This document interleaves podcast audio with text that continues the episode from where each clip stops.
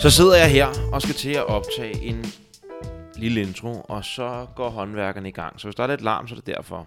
Øh, med det sagt, så vil jeg bare sige velkommen til den forbudte skole, til endnu et afsnit. Dagens afsnit, det er The Return of Anders Tingmann. Til dig, som har lyttet til det forrige podcast, som var en samtale med mig, afholdt af Bjørn, hvor jeg fortæller om min, øh, om mit liv og hvad skal man sige, min rejse også med psykedelika i den spirituelle, psykologiske, filosofiske vej, øhm, så ved du, hvad det her det kommer til at handle om. Efter øh, mig og Anders' første podcast, så talte vi lidt om, jamen det kunne skulle da være ret interessant nu at, at gå lidt mere praktisk til værks med de drømme her. Altså hvad er det egentlig, og hvordan ser sådan et forløb med, med drømmeanalyse egentlig ud? Så øhm, vi besluttede os for, at Alex han skal drømme, og øh, det gjorde han så. Så jeg fik drømt lidt, og øh, Øhm, dem tog jeg med til Anders, og det er det, I skal til at høre nu. Øh, det er, den første time er lidt, der, der sluder vi bare, men så dykker vi faktisk ned i noget af det drømmemateriale, der er kommet op for mig siden sidste samtale. Øhm, og det her, det er, hvis det første var personligt, så er det her endnu mere personligt. Altså, der er tidspunkter, hvor jeg tænker, at det her det kommer til at klippe ud. Vi går ned i øh, temaet og symbolet omkring homoseksualitet igen, og da det kommer op i løbet af den her terapisession, der tænker jeg igen, fuck, fuck, fuck, fuck, fuck. Øhm.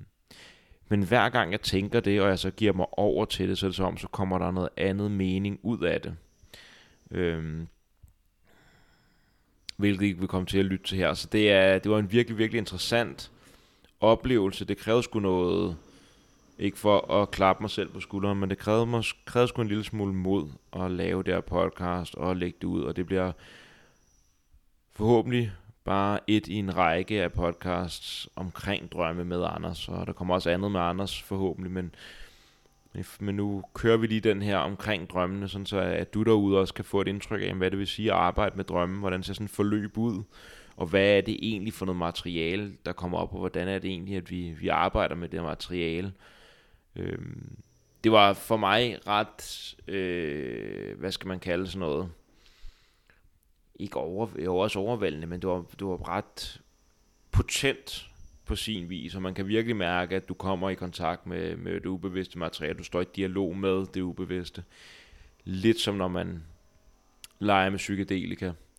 Øh, men, men det her, det var, øh, det var fascinerende, og Anders han er sgu en magtfuld mand på den her måde, at øh, ja, han er et, øh, både et leksikon, men også et, et reelt følende menneske, der har øh, lader det til.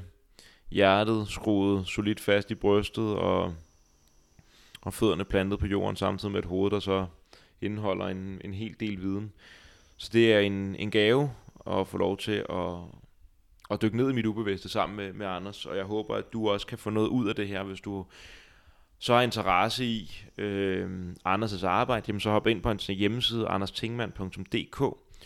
Øh, allerede her efter min første oplevelse med, med, med drømmetydning, drømmeterapien, der kan jeg i hvert fald se, at der i hvert fald er noget, der er noget at hente her.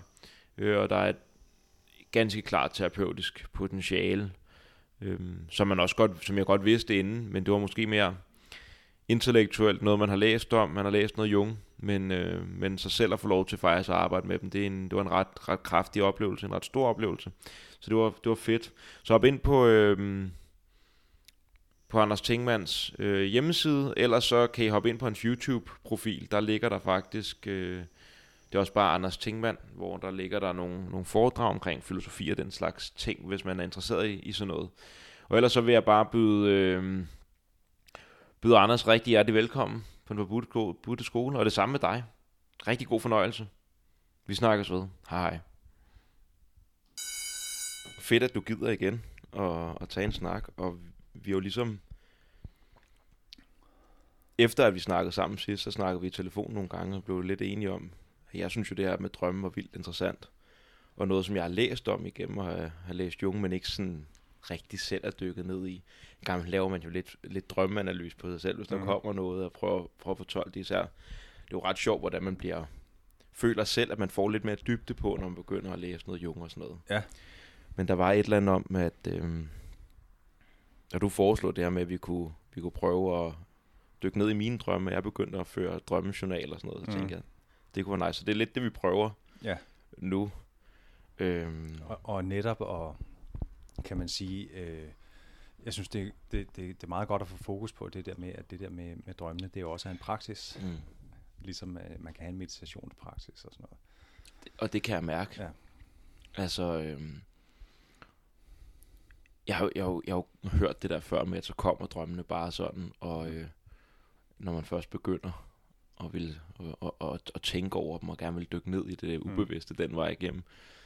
Men jeg har måske aldrig rigtig oplevet det, og det er lidt oplevet nu. Mm. Øh, jeg synes ikke, at som perler på en snor er jeg ikke forstået på den måde, at de alle sammen virker signifikante.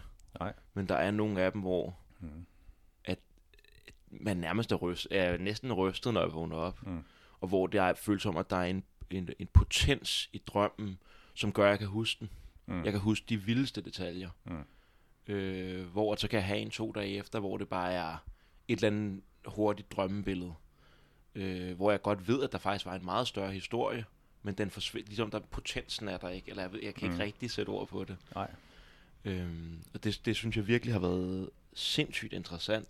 Altså, der er nogle drømme, der meddeler sig meget kraftigt, ikke? Ja. hvor at selvom man måske ikke øh, egentlig øh, er motiveret til at gå ind i det, så bliver den sådan ved med at stikke ind i siden ikke? Mm. og sige, hallo, Ja. der sker noget her. Ikke? Ja. Og så er der andre drømme, der umiddelbart virker mere øh, enten uforståelige eller ikke særlig betydningsfulde. Men det kan godt øh, se anderledes ud, når man først begynder at pakke dem lidt op. Ja, og jeg tror nemlig, jeg har to drømme med, Mm. som er sådan, der har den her potens. Mm. Hvor den ene var sådan en, hvor jeg følte, at det var stod mig lidt klart, at den, der var et eller andet her, der er, er vigtigt. Fordi jeg på en eller anden måde, så føler jeg bare, at jeg sådan nærmest kan se nogle af de her... Og man skal også passe på, at man ikke allerede har forforståelse omkring sin drømme, men Mm. jeg føler lidt, at jeg kan se nogle af de her strukturer, arketypiske Mm. strukturer i den. Den anden, som jeg drømte i forgårs, den fatter jeg ikke en brik af, men den havde en stor indflydelse på resten af min dag dagen efter. Ja. Øh, hvilket er sådan lidt mærkeligt. Ja, det, det kan man sige, det, det har drømme jo nok generelt. Ikke? Mm.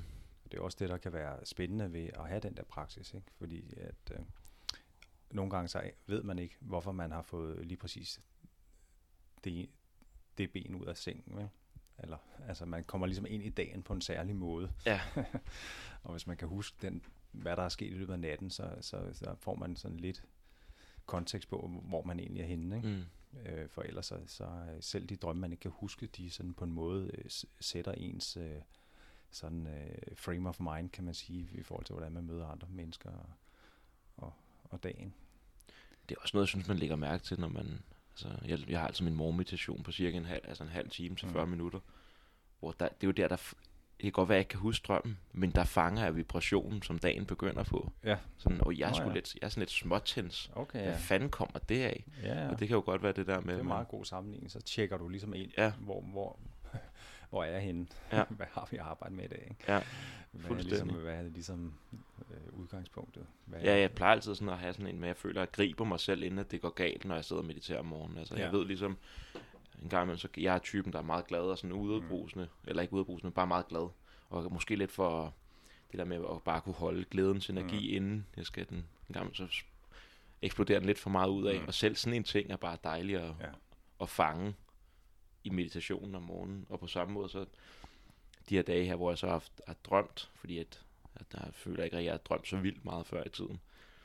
Øhm, det er ret sjovt at se, hvordan at, at drømmen, den ligesom parfumerer ens øh, meditation. At der Mhm. kommer drømmebilleder op Ja. og, og sådan lidt af hvert. Og det er jo også spændende, synes jeg, noget af det mest spændende, eller noget af det mest kraftfulde, er sådan set også, når man begynder at kombinere øh, drømmearbejdet og meditation. Mm. Øh, det, det er i hvert fald noget, jeg bruger rigtig meget, altså at der kommer forskellige drømmebilleder op, som har en særlig energi eller kraft, eller åbner for en særlig tilstand. Mm. Og så kan man simpelthen tage det med ind og- bruge det som meditation. Frem for at man mediterer på et eller andet. Altså, der er jo mange mindfulness-meditationer, øh, mediterer man jo ikke på et billede, eller Nej. sådan, men der er en del meditationer også, hvor man, hvor man så visualiserer et eller andet billede. Ja. Øh, og der er de fleste drø- øh, meditationer der, der, der er det, kan man sige, der er det jo et fastlagt billede, man mediterer på. Mm. Men, men at meditere på et billede, der er ligesom er kommet fra en selv, Mm. der er ligesom, altså der har man allerede en, en særlig relation til det billede.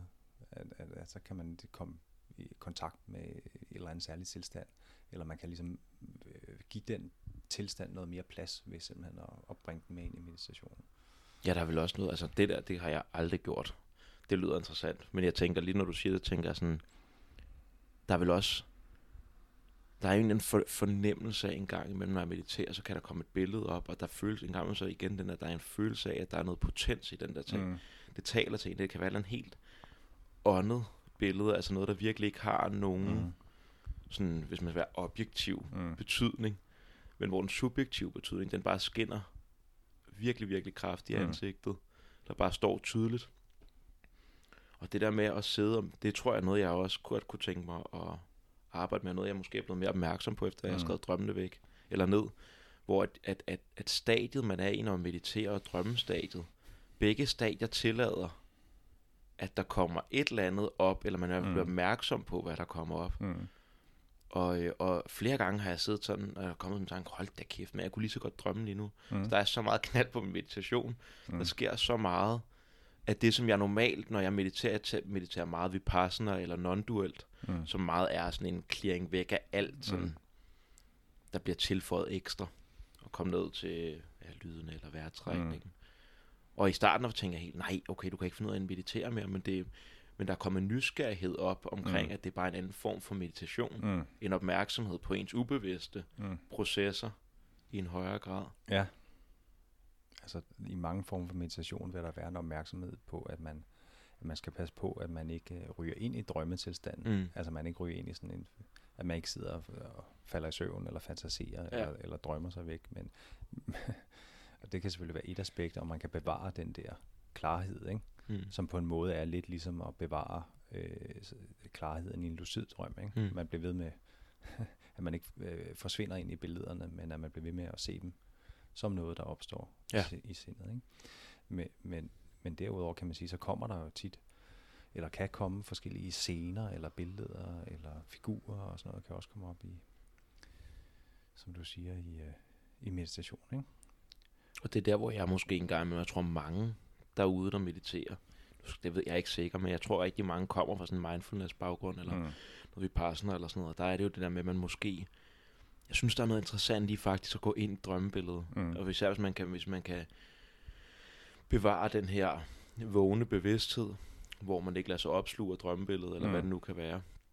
Det er noget, som jeg har været ret interesseret i her, siden sidst vi har Mm. snakket sammen. At prøve at lade de her, i stedet for at lade dem glide væk, Mm. så lad dem udfolde sig noget mere. Mm. Øhm, Jeg tror også, der er en generel bevægelse mod, at, at de der ting kommer lidt mere ind. hmm. Fordi at jeg kan jo se med min baggrund op fra Ole Hvidfeldts Institut og sådan noget, hvor de bruger meget meditation kombineret med, med det der drømmeorienterede terapi, at, at der, der er hele tiden det samspil, kan man sige, mellem de indre billeder og det meditative. Men da mindfulness kom ind, så var det øh, netop for at gøre det mainstream og, og alle de her ting, så var det jo øh, vigtigt for dem at rense det fra øh, altså øh, kulturelle associationer. Øh, så, så mange af de der lidt, øh, lidt arketypiske billeder og, og alt det der fancy, der lugter lidt af Indien, mm. som, som ellers normalt var forbundet med meditation.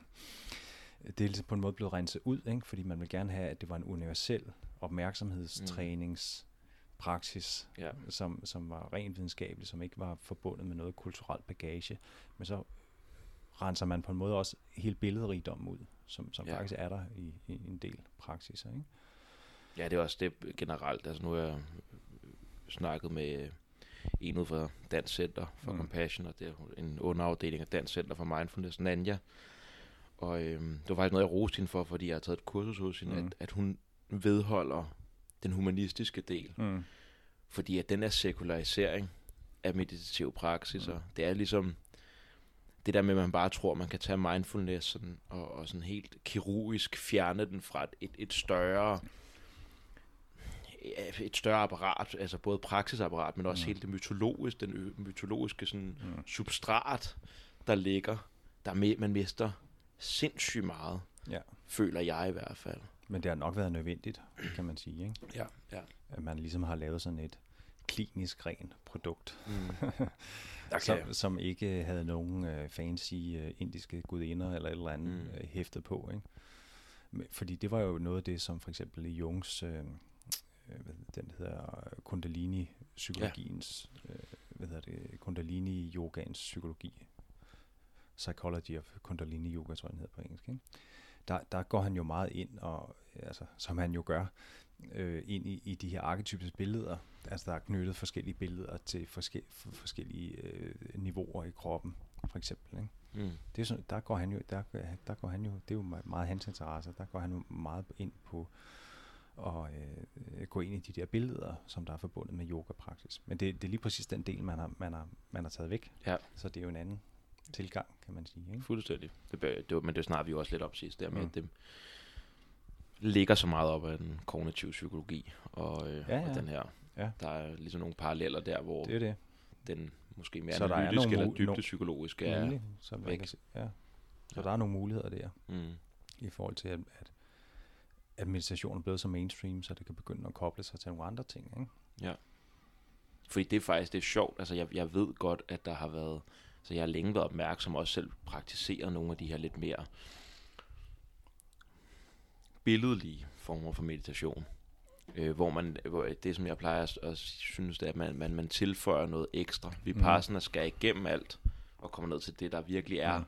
Og, og, og, øh, og så er der nogle meditationstyper, hvor man tilføjer noget, for eksempel et billede, drømmebillede, og, og holder fast i, eller mediterer på det. Jeg synes, din sidste gang, det her med træet, ja. Ja. som du havde haft med en, mm. Mm.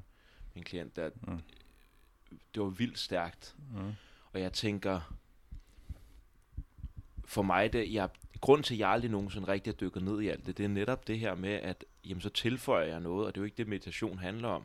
Men det er jo igen det, er fordi at vi har fået, det er en form for meditation, der har klaret sig i Vesten Mm. igennem de sidste mange år, Mm. som, øh, som vi har taget til os. Og det er meget interessant, fordi den her, den her mytologiske del af religioner, der for eksempel også er, er yoga, det er jo, hold kæft, hvor er der farve på, hvor er der smæk mm. På, hvor er, der er noget, jeg tror, i hvert fald for mig, der har altid været, når man har set Shiva. Altså, mm. Det første, jeg lagde mærke til, da jeg kom ind her, Ja. det der med, der er et eller andet, der taler selv til en hvid fyr i Danmark, mm. sådan helt vildt dybt. Mm. Og hvad er det? Det er sådan lidt interessant, Mm. at der er noget der. Og øh, man kan sige, at der er jo også nogle af yoga-meditationsskolerne, som er sådan lidt, lidt antipsykologiske. Sådan som om, at man skal lave sin yoga-praksis, og man skal, øh, man skal meditere, men, men man skal helst ikke gå ned i det der Nej. person, det der personlige niveau, alt det der følelsesnask, alt det der Mm. relationelle. Ikke? Øhm, Ja. Og det, det ved jeg ikke, det giver jeg ikke så meget for. Mm. Øh, jeg, jeg, jeg er i hvert fald mere på, på, altså ligesom du også nævnte Ken Wilber sidst, som både har det her med Ja. waking up og growing up. og Det er mere sådan, ja, altså hans integrale model, hvor han ligesom siger, at be- be- begge dele er vigtige, Mm. fordi at, øh, at det er vigtigt, at man ikke, øh, altså øh, måske netop, at den der waking up kan måske netop øh, øh, gøre, at man ikke cykler rundt i et eller andet materiale forever, Mm. uden at komme nogen steder, men man kan få den der mere observerende attitude, som måske faktisk kan, kan, kan hjælpe rigtig langt hen ad vejen. Ikke? Men samtidig skal vi heller ikke ende i, hen i det der spiritual bypassing, som vi snakkede om, Nej. ikke? hvor man sådan tror, man er hævet over alt det der øh, psykologiske materiale, som, som kører rundt, og man, man, man egentlig bruger meditationen til på en måde at, og ikke at være i kontakt med det. Mm. Øh, så, så kan meditation også godt blive sådan lidt småneurotisk faktisk. Ikke? Jeg tror jeg ofte, det bliver, faktisk. altså, Det, det, det er, man, skal, man ser det i hvert fald, altså. Det er en mulig arbejdsskade inden for feltet. Ja, i hvert fald, altså, man, man skal bare se et par af de der dokumentarer, der er på Netflix omkring diverse mm. Guruer, hvor mm. Jeg betvivler, altså jeg er sådan relativt, ham der Osho der for Mm. eksempel. Jeg tror sgu, han har nogle ret, altså nogle dybe indsigter i mm. Bevidsthedens natur og sådan. Det virker sådan. Men det betyder ikke, at du er moralsk og etisk Nej. dybt funderet i noget, Mm. i en eller anden udvikling og en forståelse af dig selv og de andre mennesker omkring dig. Så det kan godt blive den der, er den overspringshandling. det er i hvert fald noget som det, som sådan en som Ken Wilber har prøvet at sætte fokus på. Ikke? Ja. Og man så selv er faldet i fælden med at, at blive en guru, Ja. og øh, miljøet omkring ham og alt det der, det, det er muligt. Ikke? Det er et svært område. Ikke? Det er også lidt, lige så snart guruen siger, jeg er ikke din guru, og Mm. øh, et eller andet. Det er jo lige præcis der, hvor at følgeskabet virkelig også bare bliver tændt. Ja. Du er min guru nu. det er sgu farligt, ikke? Det er, sgu, det er nok ikke nemt Nej. at være spirituel lærer. Men det er jo blevet en kategori, man kan være Ja. i Vesten nu. ikke? Mm. Man kan slå sig op på at være spirituel lærer. Ja. Det er jo også en ny kategori, kan man sige. Ikke? Og endnu sådan en kategori, som jeg tænker, det er ligesom, at det er farligt, at man bare kan tage til Amazonas og tage et halvanden måneds kurs og kalde sig selv for shaman. Så det er også lidt småfarligt, at man bare kan kalde sig selv for spirituel underviser, fordi hvem fanden er du? Og Ja, ja. det er det. Det er i hvert fald et, et område, hvor det, det ikke er nogen beskyttet titel på den måde, og Nej. der, er, og, og, og der er ikke så mange øh, strukturer, der gør, at man ligesom bliver holdt lidt på plads, eller får noget ordentligt feedback på, at, at det ikke kører af for en. Ikke? mm, Nogen, der minder en om ens blinde vinkler og sådan noget. Ikke?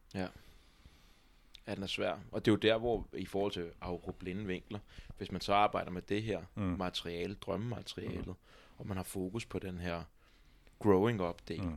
så kan din underbevidsthed, tænker jeg, nærmest blive den partner, Mm. der peger mod din sky, altså Mm.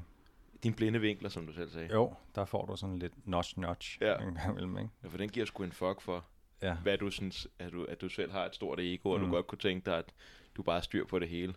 Ja, jamen se her, kammerat. Mm. Og det er så også det, der er med at, at have den her praksis øh, med drømmene, at, at, øh, at det er nok i en eller anden grad nødvendigt at have en dialogpartner på det. Øh, altså mens man kan sige, at med meditation kan man måske, ja, der er det jo også nødvendigt at have en god meditationslærer, Mm. vil mange nok sige, ikke? men Mm. der er mange, der laver, der me, mest af deres meditationspraksis er så på egen hånd. Ikke?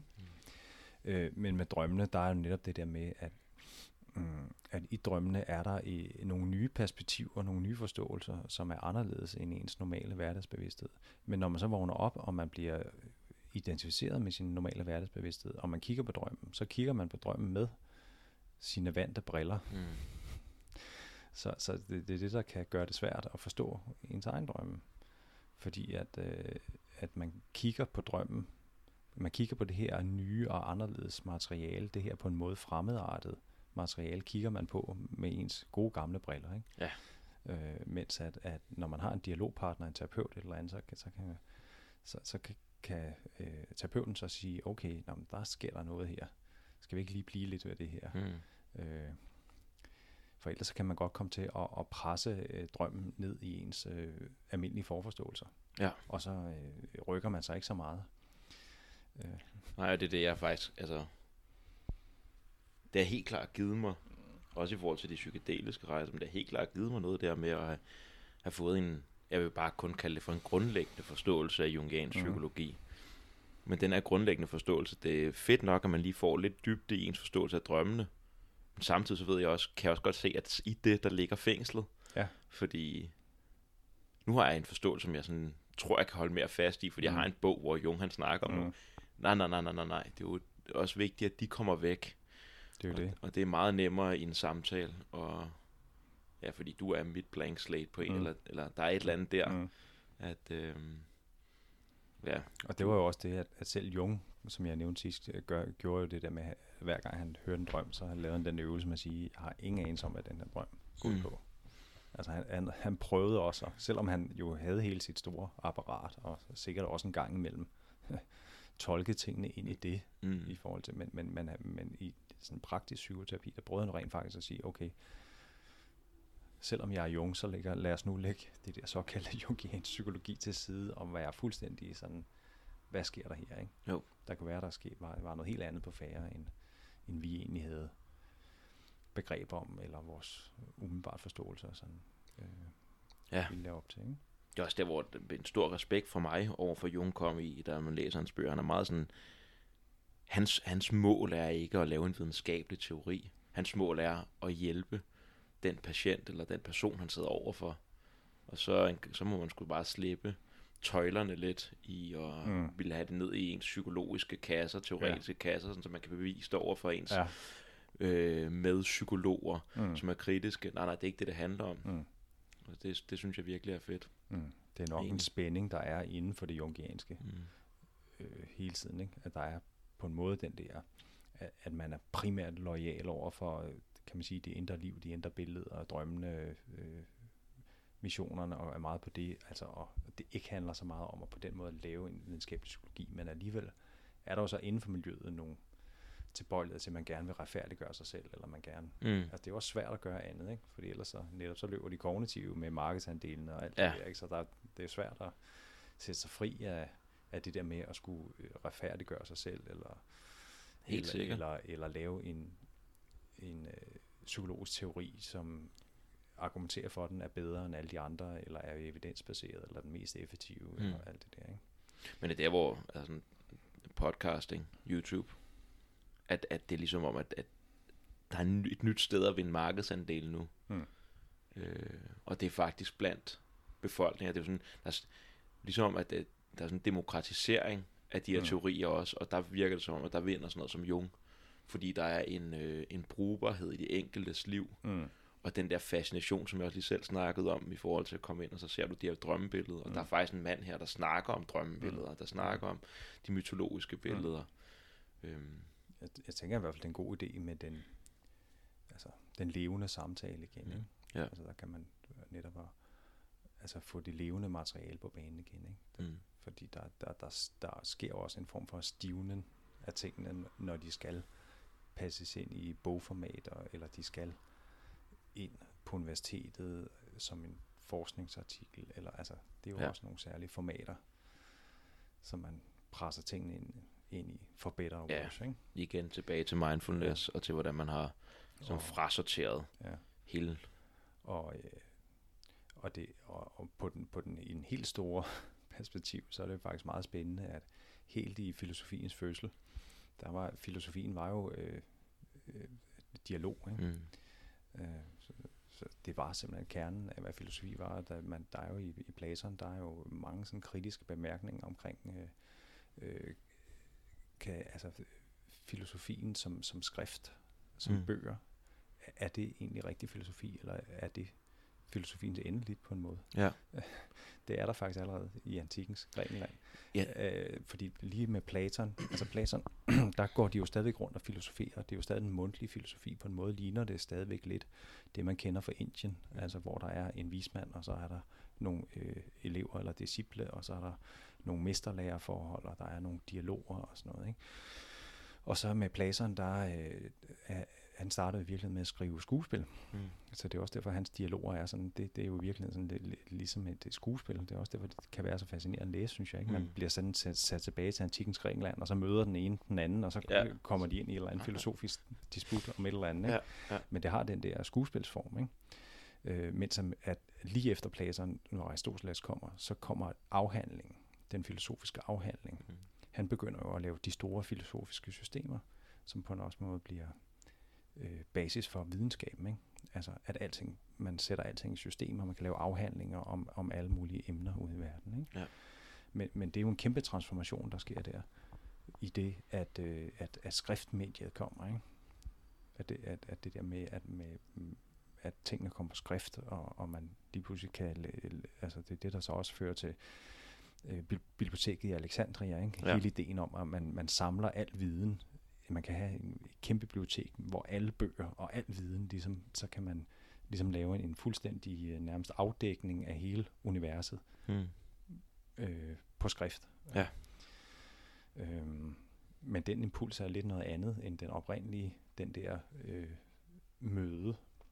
Altså øh, Sokrates har jo mere den der, øh, han kalder det jo en jordmoderkunst, ikke? Filosofien er en jordmoderkunst. Mm. Så det er ligesom om at få, få, få øh, hvad hedder det, den øh, filosofiske disciples øh, sjæl til at åbne sig, eller den dannelsesproces gennem dialog. Ikke? Det, det er ikke noget med at skrive afhandlinger. Nej. det kommer først senere. Ikke? Og på en måde nu med, med podcast og sådan noget, så det, den, den levende dialog får bedre muligheder. Vi har rigtig la- lang tid levet ind på en måde i en, altså en skriftkultur, ikke? Mm. Altså med, med bøgerne og universiteterne er rigtig meget, kan man se, stadigvæk bundet op på, at man skal publicere forskningsartikler og sådan noget. og jeg synes for eksempel også, at der er mange universitetsfilosofer og også psykologer for den skyld, der gør, for, gør sig for lidt i podcast og sådan noget, fordi at, man siger, hvorfor ikke springe ud i, altså hvorfor ikke have den levende ja. filosofiske dialog, mm. i stedet for alle de der, nu skal vi lave alle mulige artikler og sådan noget. Men det er jo så fordi, at så er der sat et system op med, at man, man bliver akkrediteret så og så meget. Mm. altså man skal publicere så og så meget i en del af en stilling. Altså, at filosofien er også ligesom blevet til en forskning, hvor man skal producere artikler. Ikke? Ja, det har faktisk aldrig rigtig givet mening. Det har ikke rigtig givet nej, mening for det, mig. Nej, nej, det, der er jo en risiko for, at det bliver en pølsefabrik. Ikke? Jo, og så er der den her med, at noget, som jeg synes var virkelig fascinerende ved at dykke ned til øh, altså, de græske filosofer, det er den her, det opgør med det, som de kalder for sofisterne, mm. som er et, langt hen ad vejen bare vi, et, det er lidt af en professor i dag, mm. på mange måder. Mm. Altså, det er nogen, der dyrker viden for videns skyld, mm. så at sige, mm. hvor sådan noget som også som stoikerne, den her forståelse af, at filosofi er ikke bare noget, jeg ved, det er noget, jeg lever. Mm. Det er den her, det er, i stedet for det er bare viden, så det er gnosis-begrebet. Mm. Øhm, det er vi så langt fra. Ja. Altså, man, man, og, man kan og jo se... Og for uh, sofister, så ja. er det også det, vi nu brugte det der begreb markedsandel før. Ikke? Mm. Altså, det er jo både i forhold til psykologi og filosofi, er det jo hele tiden en fare, at, at uh, netop det der med markedsandele og forskellige økonomiske interesser, at det korrumperer mm. samtalen, mm. kan man sige. Ikke? Alle mulige former for institutionelle strukturer og økonomiske incitamenter, at mm. det bliver det, der kommer til at drive samtalen. Ikke? Ja. Øh, for sofisterne levede jo også af at, at tilbyde deres øh, talekunst. Ikke? Ja. Øh, på en måde var de også lidt ligesom øh, advokater er i USA i dag. Ja. Altså det, det er ligegyldigt, hvilken sag det er, men jeg skal bare kunne tale den, så, mm. og så får jeg får jeg kassen bagefter. Ikke? Ja, det gælder om at have det gode det argument, der bare, selvom du har ret eller ikke har ret, ja. så kommer du i mål. Ja, ja. Argu- argumentationen som et magtmiddel. Ikke? Ja. Øhm. Ja, jeg, det, jeg, jeg tror også en gang imellem, altså nu skal jeg have Axel Honing, han kommer på podcasten mm. her om et par uger. Og øhm, der er også, der er, det virker også som, der er noget på spil for en professor eller en lektor, eller hvad mm. det nu er i dag, at skulle sidde i en åben samtale med for eksempel mig som studerende. Mm. Fordi i samtalen, der er du ikke kontrolleret. Når du, når du mm. skriver din afhandling, så kan du sortere alt det fra, som mm. du ved, at øh, ikke er velanset, når du skal i et peer review, eller mm. hvad det nu er. Men i samtalen, der kan det være, at samtalen faktisk fordrer dig til, at nu skal du tage stilling til nogle ting, som mm. måske er upolære at tage mm. stilling til mm. i forskermiljøet. Mm. Mm. Men det er også der, hvor at, at, at der igen kan komme noget reelt på spil på universiteterne. Mm. At vi faktisk kan komme ud og ja, komme lidt på kanten, hvor at, jeg tror også, det er der rigtig viden og, øh, bliver lavet, og hvor vi, kan, vi faktisk kan tage reelle skridt ud i fremtiden, sådan, så vi ikke skal snakke så meget om at tage, tage folk på lovet, men at mm. vi faktisk begynder at finde ud af, hvad er de underliggende problemer. Mm. Der tror jeg, vi skal blive provokeret af samtalen derud, hvor vi måske ikke har tænkt endnu.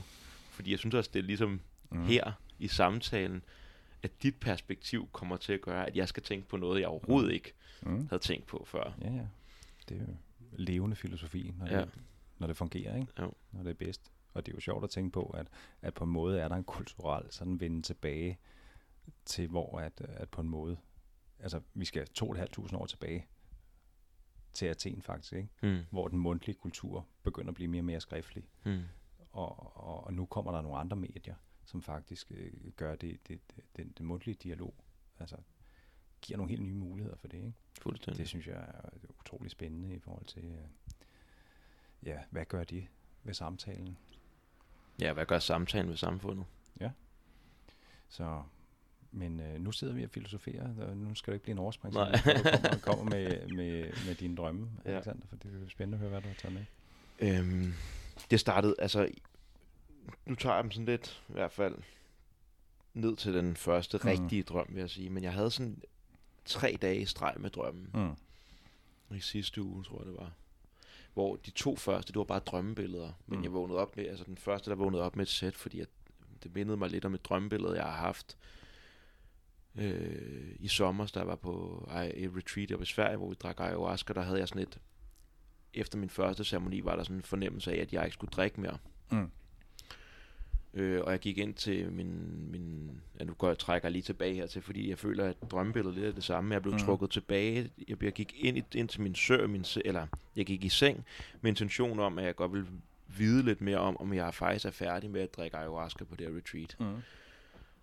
Og øh, jeg bliver vågnet og jeg bliver vækket ved, mm. at øh, ud af, hvad skal man sige, den rene bevidsthed af den Mhm. totalt dybe søvn, kommer der en hånd ud, en kvindehånd, der trykker mig på mit tredje øje, Mm.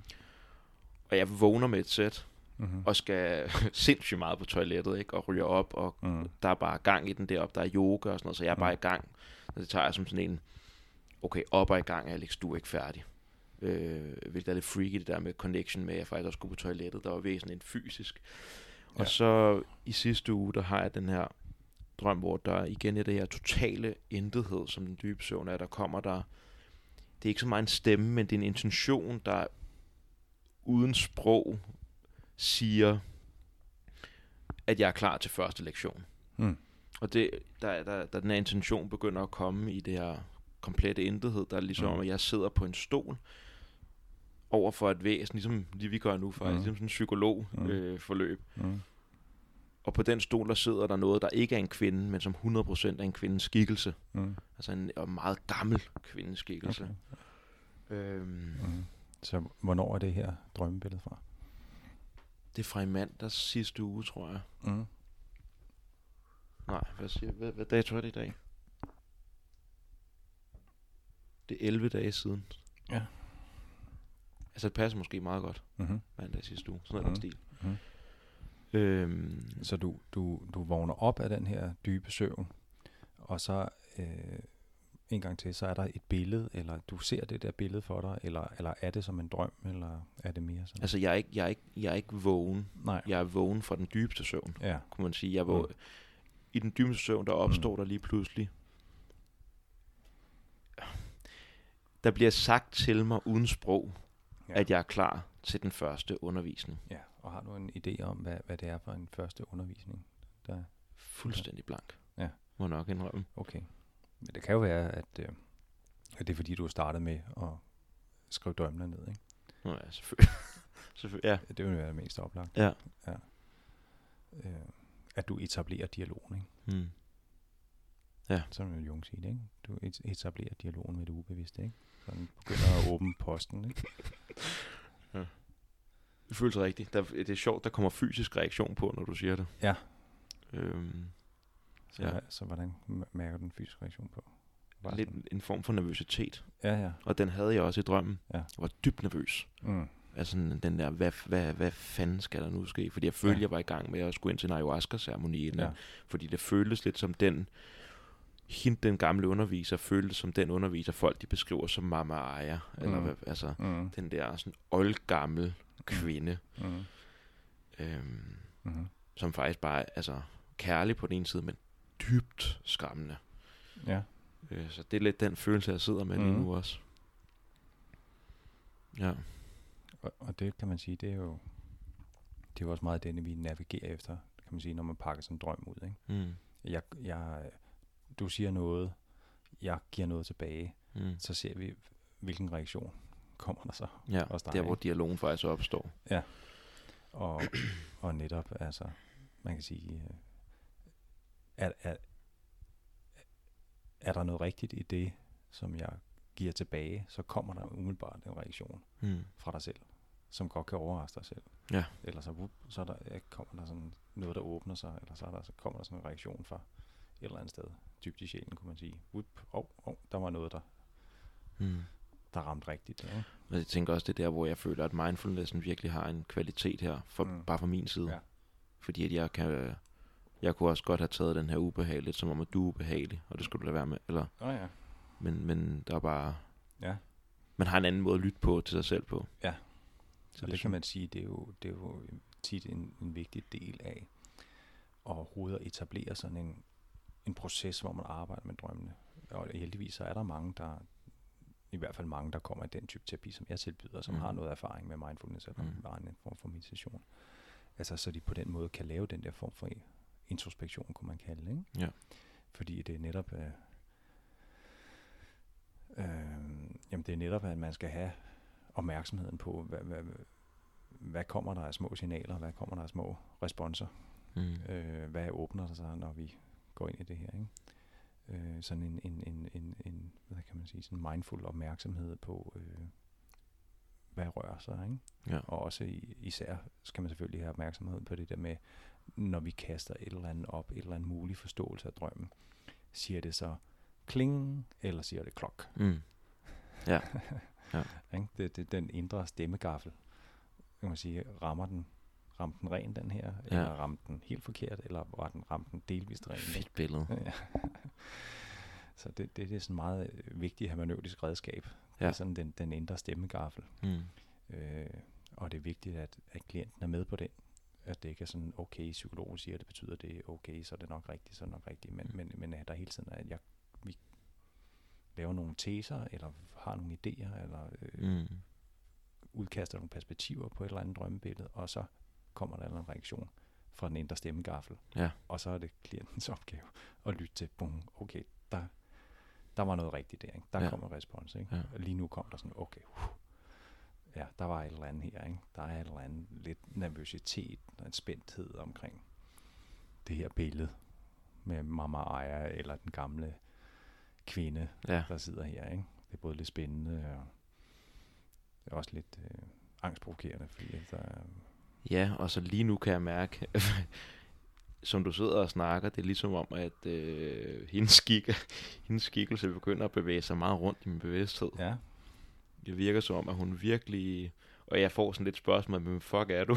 ja, ja, øh, ja, Som er lidt... ja, Ja, det er lidt interessant. okay. Så der kan man sige, der, der er du jo en, øh, en af de avancerede klienter, ikke? Som, hvor at, at når vi rører ved drømmebilledet, så begynder det at blive levende, kan man sige. Ikke? Ja, det føles sådan. Så, så, så du har nemt ved at gå ind i det, som Jung han vil kalde aktiv imagination. Ikke? Mm. Altså at man, at man går ind i en tilstand, som på en måde, som du siger, når du sidder og mediterer, altså Jung vil sige, at man sænker bevidsthedstærskelen lidt, så der kommer den der Ja. gennemtrængelighed fra det ubevidste, eller nogle ting kan ligesom komme igennem Mm. Øh, hvad hedder det, hende nærmest. Ikke? Ja. Øh, og, og det er der så også i aktiv imagination med, at det er det, man gør, ikke? Freud talte om, øh, der sker lidt af hver, kan jeg godt se. Mm. Øhm, ja, det kan lytteren så ikke se, men jeg, jeg kan jo se, at, at, at, at, Nå ja. at du så, at du så øh, øh, kommer til at tage dig selv til, til brystet og sådan nogle ting, og det er også en meget vigtig del af, af det at udforske sådan en drøm, ikke? Mm. At, at der kommer alle mulige kropslige fornemmelser og alt muligt, øh, og, øh, og så kan man så tegne det, eller gå ind i det, og sådan Mm. noget, ikke? Og det, det er en vigtig kilde til at, at blive i levende kontakt med det drømmematerialet. At netop, at man ikke intellektualiserer drømmen. Ja. Det er jo den fordom, også mange har omkring drømmeanalyse, det er, at man sidder bare og, du ved, spiller på violinen og finder på et eller andet fancy tolkning, som man lige synes, Mm. ikke? Mm. Men, men, men kunsten er faktisk ikke bare at køre derud af med alle mulige øh, tolkninger, fordi så netop så kan man reproducere et eller andet, man har læst i sin Jungbog, eller øh, Ja. et eller andet forforståelse. Ikke? Men, men at være tålmodig, og, og, og, og ligesom være i det her space, som, som Jung, eller som Freud kaldte jævnt svævende opmærksomhed. Ikke? En, Ja. lidt, en lidt meditativ, åben tilstand, hvor at når man snakker om drømmebillederne, så, så sker der noget. Ikke? Ja, det, er- altså, det er faktisk det er sådan ret Mm. vildt. Jeg Mm. sidder sådan lidt blown away, fordi når du sidder og siger det ting, så øh, jeg har et billede lige nu af, at du... Og det er sjovt, jeg er normalt rigtig dårlig til... Jeg, jeg føler ikke, at det... Jeg, jeg har en dårlig visualiseringsevne. Jeg kan ikke se det. Jeg kan ikke se ting klart for mig, men det er med en fornemmelse. Mm. Det er nede i maven et eller andet, mm. men det er snart, du siger de ting der. Fordi jeg, jeg ved ikke, hvad jeg har forestillet Mm. mig, men jeg, det virker lidt som om, at du står og åbner buret, Mm. og så lader du det egentlig bare stå åben, og så står du bare og venter. Mm. Der, er- det, det var sådan et billede, der Mm. kom. Og så er der et eller andet i mig, der begynder sådan at ture Mm. og stikke fing poterne ud. Mm. Meget mere, end at det er en voldsom... Nu, nu river vi dig ud. Mm. Mm. ja, det er grin. Det er fandme det er interessant. Mm. Så der er jo helt klart en meditativ øvelse i det, kan man mm. sige. En tålmodighedsøvelse, en sådan, altså på en måde også meget filmologisk øvelse. Sådan, mm. lad, lad, lad de ting, der er, sådan, vise sig, lad dem opstå, ikke? Lad den, lad den stikke hovedet ud ja. selv, ikke? Og lad være med at volde tingene med alle mulige arbitrære fortolkninger, ikke? Ja. Og holde, holde rummet åbent i forhold til, at man ikke låser sig fast på nogle bestemte forståelser, før man ligesom har... Altså det er ligesom om billederne og materialet er sådan... Er sådan øh, man skal tage varsomt om det. Ikke? Altså, der er sådan en vis skrøbelighed, hvis man skal se, hvad er det her for en mærkelig livsform? Hvad er det mm. for en mærkelig væsen? Der, hvad er det for en mærkelig gestalt, der kommer her? Mm. Så skal man sådan holde rummet åben og være varsom og, og have tålmodighed med ligesom at lade den vise sig. Ikke? Fordi hvis du straks ligesom øh, kategoriserer den, så lukker du faktisk det er meget det, som Jim Tillman, som vi snakker om, ham med postjungianeren, mm. Han er, som han er, han er meget filmologisk inspireret også, og han er meget sådan, øh, det er virkelig, han har det der, han siger med øh, stick, stick with the image, som er meget sådan med, at man, i stedet for at, at, at tolke, så er det meget med at netop at blive det her space, og, og, og, og blive med billedet. Han har sådan et billede af, at en, en, øh, en, en levende hund i drømme er, er, er bedre end en hund, der er udstoppet og sat, ja. og sat i glasbur. Ikke? Mm. Altså man vil væk fra den der, apropos det vi lige snakkede om tidligere med den der lidt videnskabelige, systematiserende, botaniserende holdning, som på en måde er Aristoteles og, ja. Og øh, Linné eller sådan noget. Ikke? Mm. Og hvad er det? Det må vi straks have kategoriseret inden for vores store tankesystem her. Mm. Hvis man gør det, så er det svarer det lidt ligesom altså, så tager man på en måde livet ud af drømmemateriale, ja. ikke? Så ordner man det bare i sine kasser og sin systematik, ikke? Det bliver helt steril. Den bliver helt, ja. Ja, kedelig. Udstoppet, ja. i, stedet for, ja. i stedet for, at man har en, le- en levende dialog med, altså Hillmans tilgang er mere på en måde, mere ligesom indianerne eller sådan noget. Mm. Altså man, man skal bevare den levende dialog med totemdyret, ikke? Altså nu lyder det meget øh, øh, hippieagtigt, når man siger det på den måde, men, men, men, men, men det er jo en meget gammel måde at omgås drømmebilleder på, ikke? Jo. At man møder et eller andet gudlignende figur, eller et, et, et væsen, eller et dyr, eller sådan noget, og så connecter man med den, det spirit animal, eller den, den, den, det, det totemdyr, det connecter med dens energi, med dens kraft, ved at, at, at lave en amulet af den, eller gå, og, og så går man og mærker på amuletten, og så connecter man med den her bjørn, som man har set i en drøm, for eksempel. Det er jo en el gammel måde at omgå strømbilleder på, som formentlig de har gjort helt tilbage i hulemaleriernes mm-hmm. øh, tid. Ikke? Og, øh, og der er en vis pointe eller visdom i at gå den vej til det. I hvert fald er det en god sådan mod træk i forhold til stereotypen omkring en drømmeanalyse, at man sådan sidder og tolker det, eller fylder det i psykologiske kategorier. Ikke? At, at nogle gange er det, er det, kan det være bedre bare at sige, okay, øh, lad os lære den her figur at kende. Mm. Hvad er det, den kan? Hvad er det, den ved dig? Ligesom du mærker nu. Okay, ja. det er ligesom om, at når, nu når vi snakker om hende, så er hun der nærmest i randen af min bevidsthed, eller der kommer sådan et, et virtuelt nærvær af den her figur, ikke? Mm.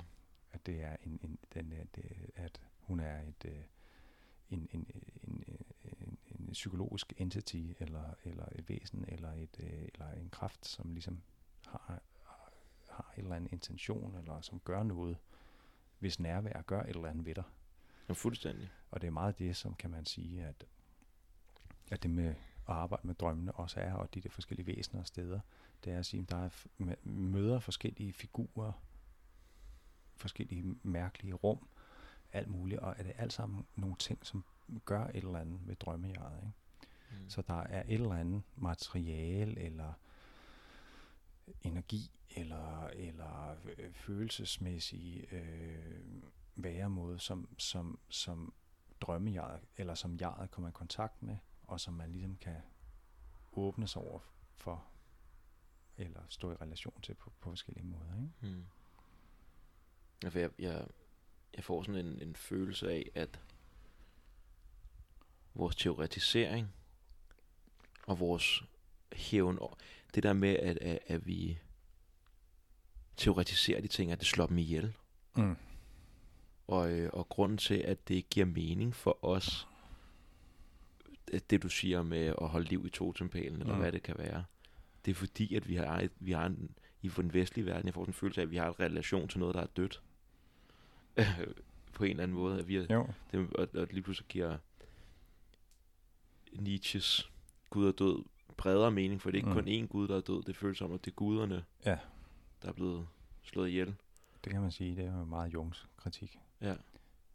Fordi at lige nu, altså jeg føler lidt, jeg har lidt samme, nu er det ikke lige så, Mm. det var lige meget intens før faktisk, Mm.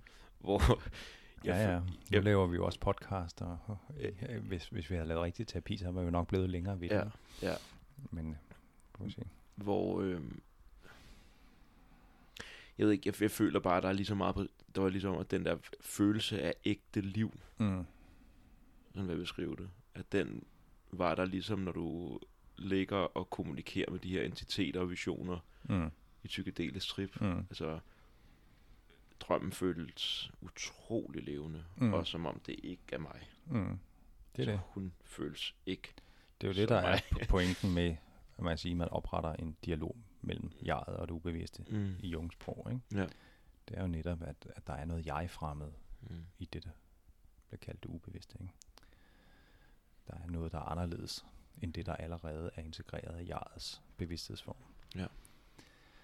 Øhm, så, øhm, og øh, bare lige for en lille sjov anekdote, inden vi går videre til din anden drøm der, det var, at, at Jung han, der er sådan en historie, hvor Jung han arbejder med, der kommer en mand hen, og vil, øh, vil arbejde med Jung omkring det der aktive imagination. Mm.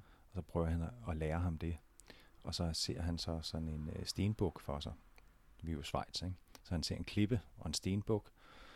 Øh, og så øh, Jung han instruerer ham, "Nå, men bare bliv med det her billede. Øh, prøv at fortælle mig, hvad, hvordan ser den ud? Så, hvad gør den? Og sådan noget. Og så bliver ham her manden, han bliver helt hvid i hovedet. Så, så siger Jung sådan, "Nå, hvad, hvad sker der? Så, "Øh, jeg ved ikke mere, siger han så. Det, det, den blinkede til mig. Mm. Og så øh, løber han nærmest ud af døren. Ikke? Og Jungs pointe, han laver så sådan mere øh, øh, samfundskritisk pointe omkring han- ham her manden. Han viser sig faktisk senere at blive nazist. Mm. Øh, og han, Jung han laver så den konklusion på det, at, at, at, at, han, at, han, at der var et eller andet meget rigidt i den her mands forhold til sig selv og sit eget indre liv. Og det, ja, Jungs tolkning var blandt andet noget af det, der også måske var patologien i det, der skete. Mm. Altså en, en form for fremmedgørelse, en form for rigiditet, og en Ja. form for, øh, som, som Jung så som en, også en so, samfundsmæssig eller social patologi i virkeligheden. Mm. Ikke? Og ham her manden, han bliver, altså han bliver, han, han bliver bange for stenbukken, der blinker til ham, fordi at, den, at, øh, at stenbukken netop viser, at den har noget autonomi, ligesom du oplever nu med Mm. Mama Aya der, eller hvad vi skal kalde hende, ikke? den gamle kvinde Mm. at, at, at lige pludselig så er det som om, at mm, man kan mærke, at øh, billedet, det er jo derfor, at Jung snakker om autonome komplekser. Altså, de har deres egen intelligens, kan man Mm. sige. ikke? Personlighed. Ja, personlighed, de er ligesom, det, det er nogen, det, det, der er ligesom, måden man møder dem på, minder om, hvordan man møder et andet me- menneske eller væsen. Mm. De er ligesom, man kan gå i dialog med dem. Man De kan stå blinke i, til en. De kan blinke til en, man Ja. kan stå i relation, eller ligesom du fortalte om sidst, men du møder en figur i den ayahuasca-session, og Mm. den, du kan helt klart mærke, at der er der foregår noget mellem jer, Mm. og den responderer på dig på en særlig måde, og alt efter, hvordan du responderer på den, så responderer den på en særlig måde. Så der er også et, den, det er også lidt noget andet, når man møder en i det virkelige liv, fordi der er også en, en, en lidt dybere indre forbindelse Ja. mellem, altså så, så den er på en måde har den sin autonomi, og på den anden side er det en del af en selv. Det er sindssygt. Det føles Ja. næsten som, der er tråde imellem os. Ja. ja. Følelsesmæssigt tråde imellem os. Netop, ikke? Så det er sådan instinkt, altså det er Ja. instant, at reaktionen kommer. Hmm. Jeg kan også, da du sagde der med, at, at, at, at den blinkede til ham. Ja. Ja. Der følte jeg nærmest også, at den blinkede til mig. Og det er sådan en, Ja. med det samme for mig, der kom der sådan, åh, sådan en Mm. overraskelse. Mm. Men jeg kan godt se, hvor, der er også det der igen, as above, so below, at den der, Mm. mm. jeg synes også, det er det der, ikke fordi vi skal gå så meget ind i det, men med Jung, at, at han sidder i den her analyse med en mand, som bliver nazist. Mm. Det fortæller noget, han, mandens indre liv og det ube, forhold Mm. til det ubevidste, fortæller noget om manden, Ja. men på en eller anden måde, så fortæller det også noget om, hvad der er op over samfundsstrukturen, Mm. de der ting, der sker, Mm. hvor der virkelig måske er sådan en, en, sådan holden fast i, at Mm. vores forforståelse, vores verdenssyn er det rigtige. ja, der er et eller andet kontroltrip i det. Ja, det her. fuldstændig. Ja. Ja. Så, Øh, øh, Nå, lad os prøve at tage mm. det næste, fordi jeg har lige et drømmebillede, som ikke er en rigtig en lang drøm Mm. til, før der kommer en drøm. Mm. I det her, der er det som om, at øh, der hele tiden bliver, der er sådan et, en trykken, et pres på mig. Mm. Så hvornår er det her drømmebillede fra? Det er dagen efter, det er den Ja. 6. Mm. Øhm, der er sådan et, der er sådan et, der er et pres, og øh, jeg kan ikke huske så meget andet. Det der pres, det bare var ubehageligt. Mm. Og jeg er inde på sådan noget, et sådan noget, der minder om et stort, åbent kontor. Klinisk. Der var et pres, og der var det der, ja, den her kliniske følelse. Mm. Og det er egentlig det. Mm. Men det var også sådan en, hvor dagen efter, hvor jeg havde sådan en, jeg kunne tydeligt mærke i meditationen, at der var en eller anden form for noget ubehag, eller det der Mm. med, det er bare ikke behageligt at føle, sig, føle, at der er pres på en, Mm. og den sad ligesom lidt ved. Mm. Meget, meget enkelt drømmebillede. Ja. egentlig. Så hvor, hvordan oplevede du presset? Hvorhen i? Jamen det er sådan, altså sådan tynget. Mm. Altså jeg får lyst til at, Mm. ja, at krumme mig sådan forover, og Mm. Jeg får lyst til at beskytte mig selv på den måde, og, Ja. og, og, og krølle mig sammen. Så det er sådan et pres. Ja. På en eller anden måde er det lige før, at jeg føler, at det er fysisk. Mm. Ja, ja. Jeg føler Men faktisk kommer det på, på skuldrene? Er det sådan ovenfra? Eller er det? skuldrene, nakken, Ja. skulder og nakken. Mm. Mm. Får lyst til at folde mig sammen. Mm. Ja. Øh, så, så der er, der kan man sige, der er selve din kropslige relation til det drømmeunivers, eller det billede, eller den tilstand, som du er i der, ikke? Ja, jeg kan mærke en, altså nu blev jeg lige opmærksom Mm. om, kørt lige en kropsscanning, og Mm. kan mærke, at jeg spænder, min læge spænder sammen, Mm. min Mm. haser, Mm. det hele har lige trukket sig sammen en gang. Mm. Der er et eller andet her, som jeg virkelig ikke bryder mig om, mm. ved det Mm. kliniske kontor. Ja, og det kliniske kontor, ja, hvis du skal sige lidt mere om, hvordan ser du det, hvordan... Øh, Jeg ved ikke rigtig, hvordan jeg ser det, jeg kan sige, hvordan Nej. jeg føler det. ja, Altså det som jeg, jeg kan mærke, at det måske er det, jeg har haft et stort opgør med i mit liv. mm. Jeg kan mærke, at det er... Jeg tror måske, det er den forforståelse, som jeg har taget til mig omkring, hvad livet skal handle om. Og nok noget af det, som der... Jeg ved selv i det skyggearbejde, jeg laver, at det er noget af det, som... Det er der, min skygge ligger. Mm. En stor del af den, det er manden, kvinden, der har styr på alt, der arbejder. 8-16, tjener gode penge, karriere, jakkesæt, bum. Mm. Der er et eller andet i mig, der bare åh, tænder sig helt op, når jeg Mm. ja, kommer i kontakt med det. Mm. Jeg prøver virkelig at løbe. Der er noget, der prøver at løbe fra det. Mm. Fordi at, at presset er sådan ret voldsomt, føler jeg. Altså, mm. Mm. det er oppefra. En op, øh. Mm.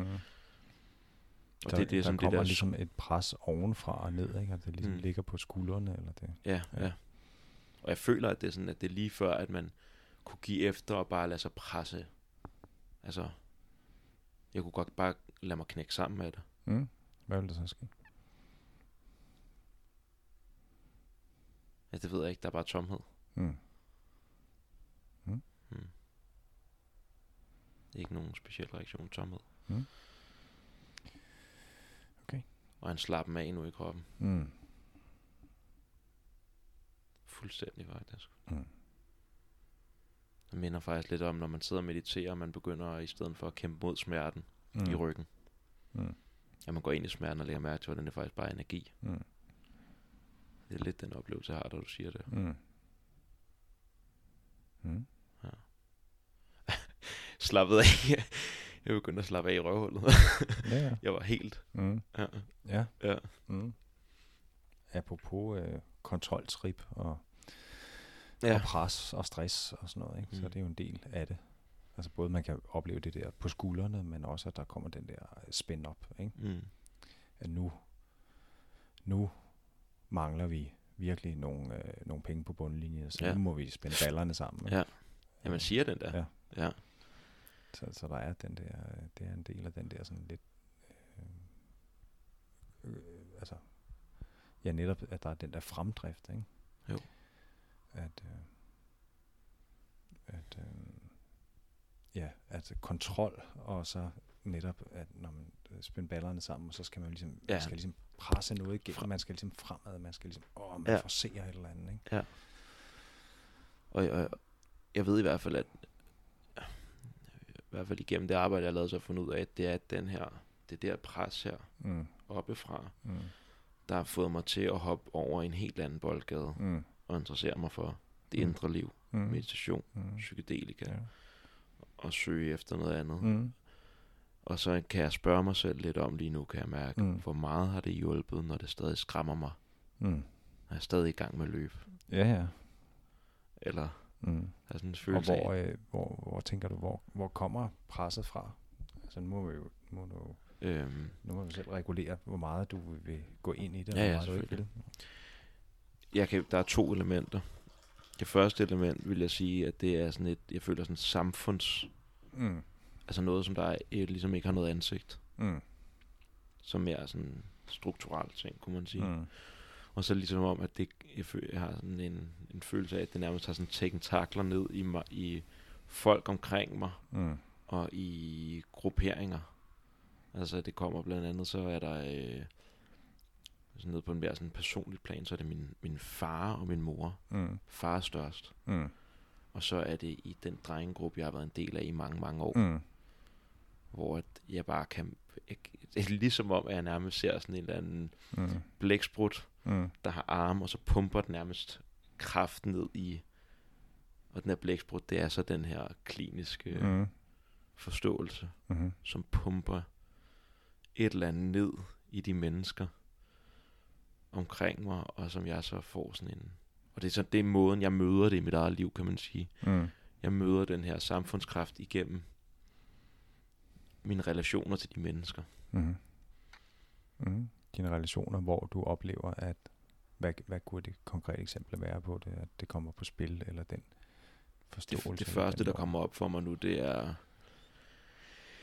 inden jeg fik et, inden jeg tog mig sammen efter en ayahuasca-oplevelse i februar, Ja. Hvor jeg fandt ud af, at jeg skal virkelig have mig et job. Nu har du Mm. brugt lang tid på at pille dig selv i navnen, og Mm. træne meditation og læse alle mulige Mm. flotte bøger og sådan noget. Mm. Der følte jeg, at jeg brugte tiden på en masse gode ting i på de løbet af to år. Altså jeg gik ture, jeg vinterbadede hver dag, du ved, øh, når der var vinter. Mm. Jeg læste bøger, mediterede og følte, at jeg virkelig lavede noget. Men Mm. når jeg kom ud og var sammen med folk, Mm. så blev jeg spurgt, hvad laver du? Mm. Og så hvis jeg sagde det, så var der en Ja. reaktion på, at så Mm. laver jeg ikke noget, fordi Nej. Jeg kan ikke skrive noget på CV'et. Nej, du siger faktisk, at du ikke laver en skid Ja, inden for den norm i hvert fald. præcis. Ja. Og jeg følte virkelig, at jeg lavede noget. Ja. Altså jeg følte, jeg føler, at de sidste tre år af mit liv, der har jeg aldrig lavet så meget på mm. en eller anden måde. Mm. Fordi det har været hårdt på en... Ja. Du var ikke inaktiv i hvert fald, Nej, men du var ikke produktiv i, i sådan nej. i klinisk kapitalistisk forstand. Og jeg tror, det er der, hvor, at, fordi det har givet mig så meget, føler jeg på sådan et, en kontakt til min egen ånd, eller hvad fanden man skal mm. kalde det, Mm. så kommer der sådan en virkelig en trækken væk fra de ting. Jeg tror også, det jeg har virkelig haft sådan et faderopgør de seneste år, Mm. og også et opgør med min drengegruppe, Mm. altså hvor jeg, der er blevet, jeg er blevet trukket, Ja, på et tidspunkt, Okay, så det er også forbundet med selve mm, altså maskulinitetsforståelsen, kan man sige. ja, fuldstændig, Mm. fuldstændig. Mm. Og hvor jeg måske har fundet faktisk meget mere tilflugt i de feminine Mm. kvaliteter, Mm. nærvær, Mm. kærlighed, du ved, Mm. de der. Ja. Øhm. Og det er meget min... Man kan så sige, at der er vildt mange kvinder i dag, som er rigtig meget på det der. Kontrol Ja. og kontor. Ja. Så, Ja. så Ja, der sker en sammenflydning Ja. på en eller anden måde. Det, altså, det er jo altid svært det der med, når man snakker, hvornår er noget maskulin, og hvornår er feminin. Mm. Men, men, men det viser, altså, man kan sige, med udgangspunkt i drømmene, så er så nogle af de der lidt mere klassiske kønsforståelser kan tit opstå i drømmen, ikke? Mm. Altså, hvor det... Men altså, det var bare lige for at sige, på, på, på det rent sådan almindelige samfundsmæssige plan, så kender man rigtig mange kvinder, som også er, er super meget karriere og kontrol og Præcis. Sådan noget, ikke? Så, så der, der er rigtig mange der, der ikke Men det er også der derfor... ikke ligger, ligger tilbage for det der. Ikke? Men, men, men klassisk set, så...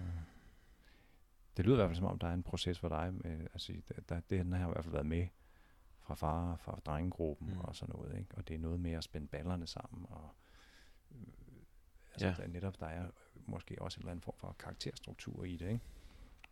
Hvis man skal sige det sådan lidt kropsterapeutisk, ikke? Mm. Det var jo også, øh, ja, hvis vi lige skal blive, med ham der med, øh, med stenbukken der, Mm. ikke? altså der kom jo mange forskellige udlægninger af, hvad fanden det var, der gik galt med, med Tyskland og nazisterne og sådan noget. Ikke? Og, og, og Jungs bud der, det var netop, at der er et eller andet, vi er fremmedgjort over for det indre liv. Øh, vi, er, vi er ikke længere i dialog med vores indre natur, naturen, kan man sige, Mm. mm. vores egen sjæleliv. Øh, vi har et eller andet kontroltrip, vi vil kun øh, lige så snart, at, øh, at der kommer noget fra det ubevidste eller fra sjælen, som, som vi ikke passer ind i vores øh, jeg-struktur, så det kan vi ikke klare. Ikke? Mm. Det var noget af hans di- diagnose. Men, men William Reich, øh, kropsterapeuten der, som jo også arbejdede i, altså, ved du hvem William Reich var? Ikke rigtigt. Nej, han er ikke så kendt som Jung, vel? Men, men, men af, af Freuds elever der, der var jo Jung, der gik meget på, så man siger, den religiøse oplevelse, på drømmene, alle de her ting. Mm. Og Reich, han blev rigtig meget ham, der nærmest opfandt kropsterapien Mm. øh, fordi at han var den første, der arbejdede med, at forsvarsmekanismerne sad i kroppen, og øh, at, øh, at, at, at det ham, ham, det er for ham, der øh, lavede det her begreb om øh, karakterpanser. Mm. Altså, at, øh, at, at forsvarsmekanismerne altså sidder i muskelspændinger. Det er kan man mærke. Ja, ja, det kan man mærke. Ja. Og det er jo sådan rimelig bredt kendt i dag, men han, det var han den første, der gjorde, ikke? Og man kan sige, at man kunne arbejde med, med forsvarsmekanismer, ikke bare gennem samtaleterapi, men simpelthen ved at lægge folk ned og lave de her forskellige øh, hvad hedder det, vejrtrækningsøvelser, eller, eller øh, tryk på kroppen, og alle de her ting, ikke? Som, men, men hans, hans, han, han, han har, øh, han skriver også nogle bøger om, om altså, fascismens massepsykologi, tror jeg, den Mm. hedder, og sådan noget, ikke? Og der, hvor der også er sådan noget med netop den der, hvordan hele den her lidt rigide kontrol, tripsagtige struktur, som man også kan, altså mere sociologisk kunne man også kalde det, den hele den protestantiske arbejdsmoral, og det disciplinerede menneske, kan man sige, ikke? Mm. Hvad er bagsiden af det, ikke? Ja. Og der er en del af det, det var det der lidt rigide, rigide øh, øh, kropspanser, ikke? Og det, det, var også derfor, han, han blev meget populær i 60'erne med sådan frigørelse. Ikke? Ja. Altså det var sådan, vi skulle væk fra det der, den sorte skole, ja. og øh, altså netop, at det var nærmest var sådan en antifascistisk be- bevægelse, at det der med at, hvad hedder det, øh, tage noget psykedelika, eller, eller, eller nøgenbade, eller, eller frigøre sig selv, det var nærmest sådan et politisk projekt, mm. Et antifascistisk projekt, fordi at, at den der, den der gamle Darth Vader-agtige, øh, meget sådan autoritære, rigide struktur blev også forbundet med sådan med, med en særlig sådan form for kropsholdning. Ikke? Ja. Og der, øh, der kan man sige, at, at, at, at det kører jo stadigvæk, kan man sige, i, i hvordan man i dag som mand lærer at stå og gå og og spænde ballerne sammen og, og øh, have en særlig kropsholdning og sådan noget. Ikke? Ja. Og det kører også lidt i, hvad kan man sige, mindfulness i forhold til, at man snakker om det der med, med being versus doing. Der er jo også ligesom et arbejde i det, ikke? Ja. Der er en grund til, at det er blevet populært, ikke? Det er også fordi, at amerikanerne har også lidt det der work, work, work. det Mm. der, vi skal fremad, ikke? Ja. Vi skal fremad, ikke? Fremdriften, ikke? Og netop som du siger, apropos at slappe af i ballerne og slappe af og sådan ikke? Så, så ryger man lidt mere ned i being, man bliver lidt, nu sidder vi bare her. Ja. Ikke? Der var en, øh, filosofen øh, Blaise Pascal, han, han, der var citerer de nogle gange ham i nogle af mindfulness-litteraturen, hvor han siger, Pascal, det han siger, øh, alle menneskets problemer øh, kommer sig af, at man ikke kan øh, finde ud af at sidde stille med sig selv Mm. I, i et rum. Ikke? Og det, det, det, det er sådan, Det føles altså åndssvagt rigtigt, når du Ja. siger det. Og jeg kan mærke, at der, der kører alt muligt frem lige nu. Ja. Min sidste øh, tre år på Roskilde Universitet, hvor jeg kom ind på en samfundsvidenskabelig bachelor, skulle have været humanist, men hvor jeg lavede projekter, hvor jeg, det hele kan jeg bare se nu. Det han, der er et eller andet i mig, som jeg kan mærke faktisk en frygt for noget, der sker i samfundet. mm, Fordi at jeg... Øh, det vi gør, det er, at vi suger livet ud af alt, hvad vi kommer i kontakt med, føler eller du ved, Mm. mm. mindfulness, så det er bare den her ting, så vi kan reducere stress, og så kan vi kan arbejde videre. Og psykedeliske stoffer, vi mikrodoserer kraftet, men så øger vi produktiviteten. Bum, Mm. så kører vi derud af. Mm. Og der er den her...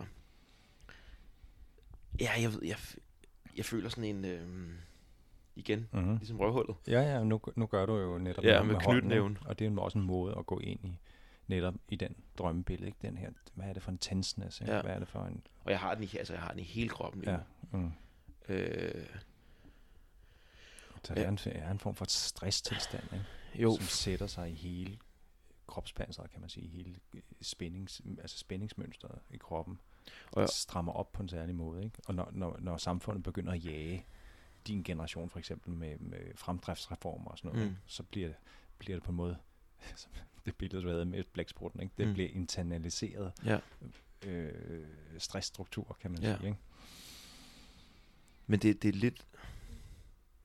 Det, som jeg også føler, det er, at den er knyttet. Det er ligesom, at det her kliniske, det spreder sig. Jeg, føler, jeg har sådan et billede af, at det nærmest, at det er sådan, jeg føler lige nu, der får sådan et billede af, Mm. at øhm, der er nogle flotte sletter, mm. Natur, Mm. og så kravler Mm. kontoret fandme bare Ja. ud over sletten, og gør det hele til kontor. Ja. Øhm, Mm.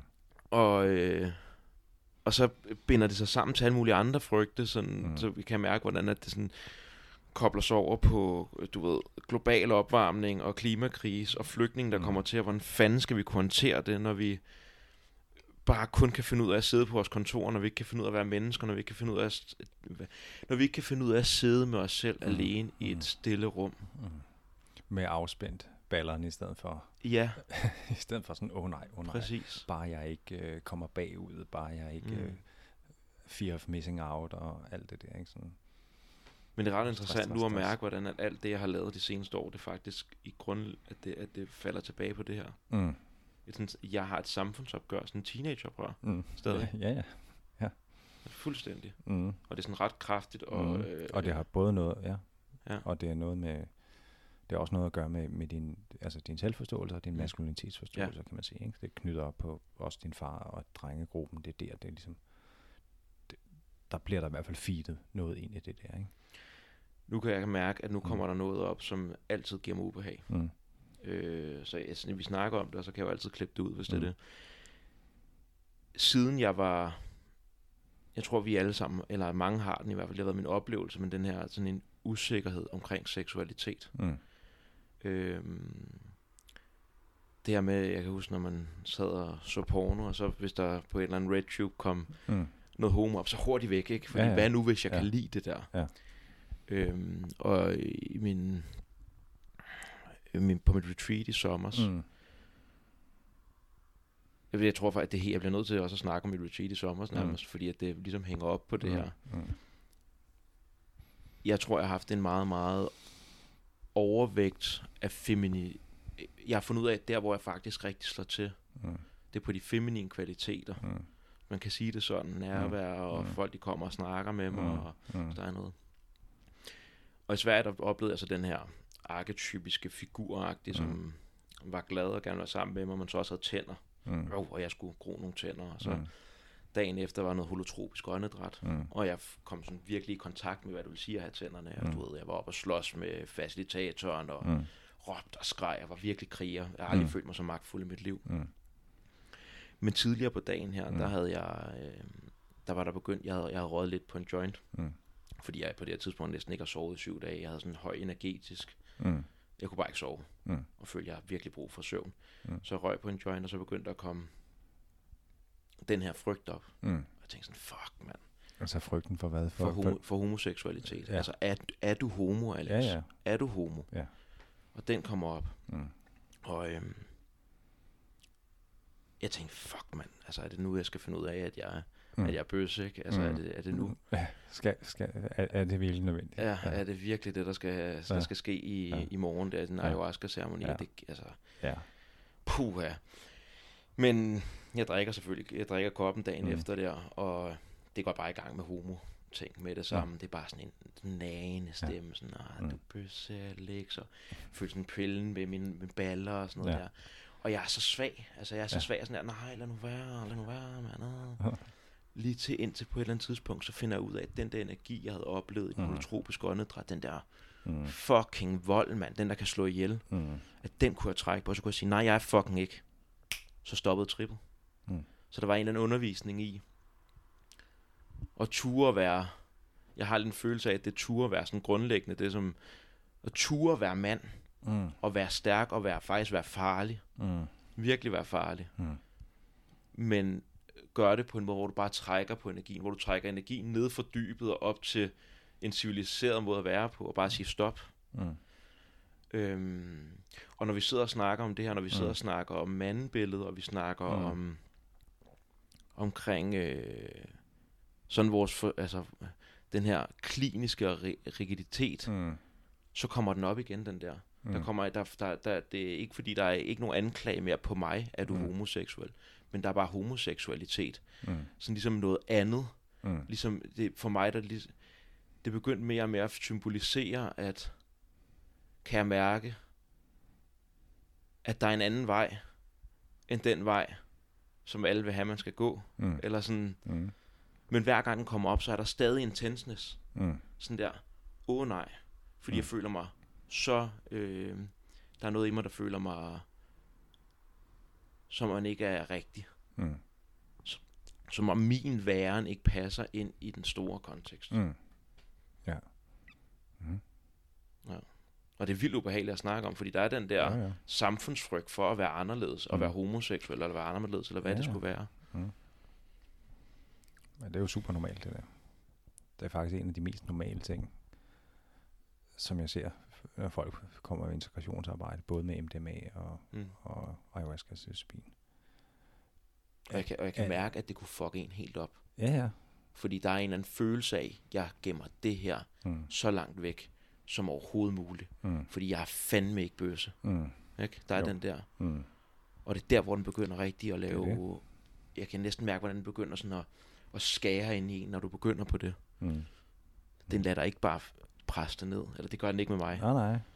Men det, den er, altså, det er du ikke den første, der, hvor det der er et, et skyggetema, ikke? Nej. Og det er jo et skyggetema på den måde, at øh, man kan sige, at det er en del af ens væsen, som, som øh, man disidentificerer sig med. Ikke? Mm. Altså uanset om, om, om, om det er, at den ligesom lyst eller tendens er der, eller ikke er der, eller om det bare er tanken, man Mm. ikke kan klare, Mm. eller hvad det nu er. Mm. Ikke? Øhm, så, så er det jo noget, man, man kan sige, man identificerer sig med noget, man identificerer sig med at være ma- mand og maskulin på en særlig måde, og derfor disidentificerer man med noget andet. Ikke? Ja. Det er det, der er ligesom defi- definitionen på skyggen. Det er, at jeget er, er, har en, en særlig identifikation, Mm. der sætter noget i glas og ramme og i lys, ja. og noget andet, der forsvinder bag skyggerne. Og når man, når man roder med psykedelika, så kommer alt det der Mm. halløj fra skyggerne. Mm. Og det er meget normalt, at det der med, med ens seksualitet, at øh, man pludselig finder ud af, at den måde, man har sat sin seksualitet i, i glas og ramme på, Mm. ikke er så entydig, som man måske godt kunne tænke sig, Ja. den var, eller at man synes, man har brug for bevis over for sin drengegruppe, eller sin far, eller sin øh, samfund i det hele taget, at, at jeg passer, jeg er i hvert fald fuldstændig square, jeg passer ind i den her Mm. glasramme. Ikke? Lige Lige pludselig, lige pludselig finder man ud af, måske er der et eller andet gråzoneområde, måske er der nogle nuancer, måske er der et eller andet. Måske, øh, er der, eller kan jeg overhovedet, overhovedet, kan jeg overhovedet tåle tanken om, at det kunne være anderledes. Mm. Så kan det være, at man finder ud af, at det, nej, men det, at det, det er ikke noget, jeg har brug for at gå dybere ind i, men, men- men det kan tit være en del af rejsen bare at give sig selv lov til at overhovedet tænke tanken. Ja. øh, og, og, og altså, fordi at hvis man ikke kan tåle at tænke tanken, så er det jo netop fordi, at man er sådan på sådan en frygt præget måde identificeret med en særlig identitet. Ikke? Jo. Og den vil psykedelika altid udfordring. Så skal man da være med at tage sådan noget, hvis man ikke vil have den. Men det er der, hvor jeg virkelig kan mærke, at Mm. der er noget... Det er der, hvor psykedelik kan være, kan være farligt, når man bare Ja. begynder, folk de bare begynder at tage det. Ja. Og nu føler jeg, at jeg har brugt meget tid på at udforske mig selv og være ærlig over for mig Mhm. selv, så jeg tør at være ærlig Mm. over for, for den der Mm. ting, Mm. den skygge. Men jeg kan virkelig også godt mærke, hvordan den kan fuck en helt op. Ja, ja. Altså, Det er det. for du kan virkelig komme på, altså, mm. kan mærke, hvordan den her konflikt Ja. eksisterer inde i mig. Ja. Og samtidig så kan jeg også godt mærke, hvordan at den der... Øhm, der er jo noget, der virkelig gerne vil ses. Mm. Også noget, som jeg synes, jeg kigger på hele tiden. Mm. Altså, jeg synes, jeg tager det nemlig ved, men der er stadig konflikten, den er... Det er som om, det er derhjemme, men det er ikke der, eller sådan... Mm. Der er sådan en... Ja... Det er svært at sætte ord på, Mm. men sådan en inklusion på den ene side, og så på den anden side, så er der stadig sådan en, en beskytning ud til verden. Og jeg havde Mm. sådan en sidste vinter, der arbejdede med en psykoterapeut. Mm. Der arbejdede jeg med at skulle prøve at udfordre noget frygt. Mm. Fordi jeg følte, at hvis jeg gik igennem frygt, så havde jeg en forståelse af, så er der sandhed og kærlighed på den anden side. Mm. Øhm, og han sagde til mig, jamen prøv en gang at... Fordi jeg, jeg, jeg er ba- bange for at stå frem som den, jeg er. Mm. Der er en eller anden ting der, eller det, som jeg er blevet, kunne man sige. Og så begyndte jeg at lave de, han udfordrede mig til at lægge noget på Facebook. Mm. Hver dag i 60 dage. Jeg nåede aldrig nogen 60, jeg nåede 24, hvor jeg optog videoer af mig, videoer af mig selv. Mm. Hvor jeg begyndte at stå frem som, du ved, en mand også med feminine sider, Mm. der snakker om depression, om at være åndelig, Mm. om at udforske sit indre liv, der tør græde. Alle de der ting der, og det, når jeg tænker tilbage på det, så kan jeg mærke, at jeg er Mm. fucking horrified, fordi fanden lavede du, Alex, ikke? Jo, jo. der er den der. Ja. Men det var også noget, det var virkelig noget reelt, mm. der var brug for. Mm. Fordi at det ligesom, hvis jeg tør at poste der til Gud og hver mand, så tør jeg fandme også at stå mere ved det, Mm. når jeg er selv. Mm. Men stadig så er det hele tiden noget, der skal... Det er noget, jeg arbejder med konstant. Mm. Eller noget, jeg hele tiden skal tænke over. Og så noget, jeg måske... Jeg tror, jeg har lavet sådan en overkorrigering. Mm. Hvor at jeg prøver, har prøvet at få det hele til at være så spirituelt og åndeligt og Mm. indadvendt og øh, feminint. Mm. At temaet i sommer, det var, at Alex, du har glemt din maskuline side. Ja. Du har glemt dine fucking tænder. Ja, det er det. Du er blevet en rollover. Mm. Og måske altid været et fucking rollover. Mm. Fordi dengang du troede, du havde tænder, Mm. det var ikke dine tænder. Mm. Det var samfundets tænder. Mm. Det var ligesom øh, øh, ham, der står og har øh, i cirkuset, der holder styr på elefanten, der står og pisker. Jeg får sådan et billede af en, der står og Mm. pisker. Mm. Det var hans pisk. Ja, ja. Jeg brugte ikke mine stødtænder. Eller sådan, Mm. Ja. Ja. Mm. øhm, Mm. nu kommer der ro på min krop igen. Mm. Det er godt. Ja. Mm. Men der er helt klart go på det her tema, ikke? Og det er også en af de mest tabuiserede Mm.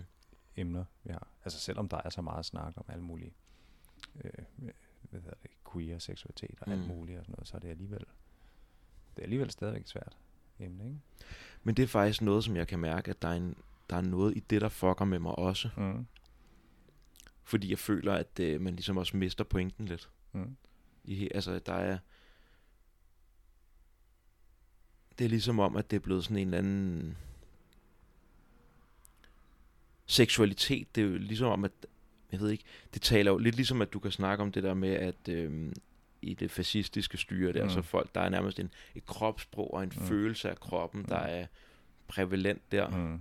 På samme måde, så vores totalt sådan, det som de kalder for heteronormative Mm. tilgang, det er jo igen også sådan en, føler sådan en, en, Mm. en kastet ind, men samtidig så synes, føler jeg også, at der er sådan en øh, Mm. øh, tendens mm. i, når vi snakker om Mm. Fucking øh, 150 pronouns, og Mm. at øh, det er helt flydende. Der er Mm. sådan en, der mangler, der kan jeg mærke, at der, der er tænderne falder ud. Ja, ja. Det er jo utrolig almindeligt. Så der, det er ligesom om, at der er sådan en balance mellem, at alle skal bare være helt straight, Mm. og så til vi kan være lige, hvad vi vil være. Mm. Fordi det kan vi ikke. Mm. Og vi kan heller ikke alle sammen være helt men der er en eller anden... Ja, Ja, det er ikke nemt. nej. Man kan sige, der, der, er, der er nogle mere old school normer, og så er der nogle nye normativiteter, der i virkeligheden kommer på spil. Ikke? Mm. Men det er igen, igen, man bliver udsat for en masse norm, normativitet. Ja. Og, og selv inden for, for de diskurser, der er sådan, man kan være med med midtet og sådan noget, der er alligevel også en form for normativitet på spil. Mm. Ikke? Og, og netop det der med, med med tænderne og den bløde mand og sådan noget. Det er jo virkelig også en tematik, ikke? Mm. Og det kan man se ja. også nogle af Ole Vedfelds tidlige bøger fra 80'erne, der er den, der hedder Det, det kvindelige manden, apropos. Det, det handler i virkeligheden meget om, øh, om øh, hvad hedder det, øh, bløde mænds øh, vanskelige og forkvaklede forhold til det feminine og til deres egen maskulinitet. Mhm. Der er det, der er det faktisk maskuliniteten, som bliver skyggefiguren. Men det er lidt det, jeg også føler. Og det er jo også meget den, som jeg oplever sådan Jordan Peterson Mm. rider på. Ikke? Altså unge mænd, der i virkeligheden øh, og vokser op i en kultur, der i nogen grader er feminiseret, eller, eller hvor at, at, at det maskuline bliver så lidt en skyggefigur. Ikke? Og så har man brug for at re- reclaime den del. Ikke? Men, men jeg har sådan en følelse af, at igen, jeg synes, at det virker som, at der er rigelig maskulinitet. Mm. Men det der med, når vi snakker, det virker som, at maskuliniteten ikke er min egen.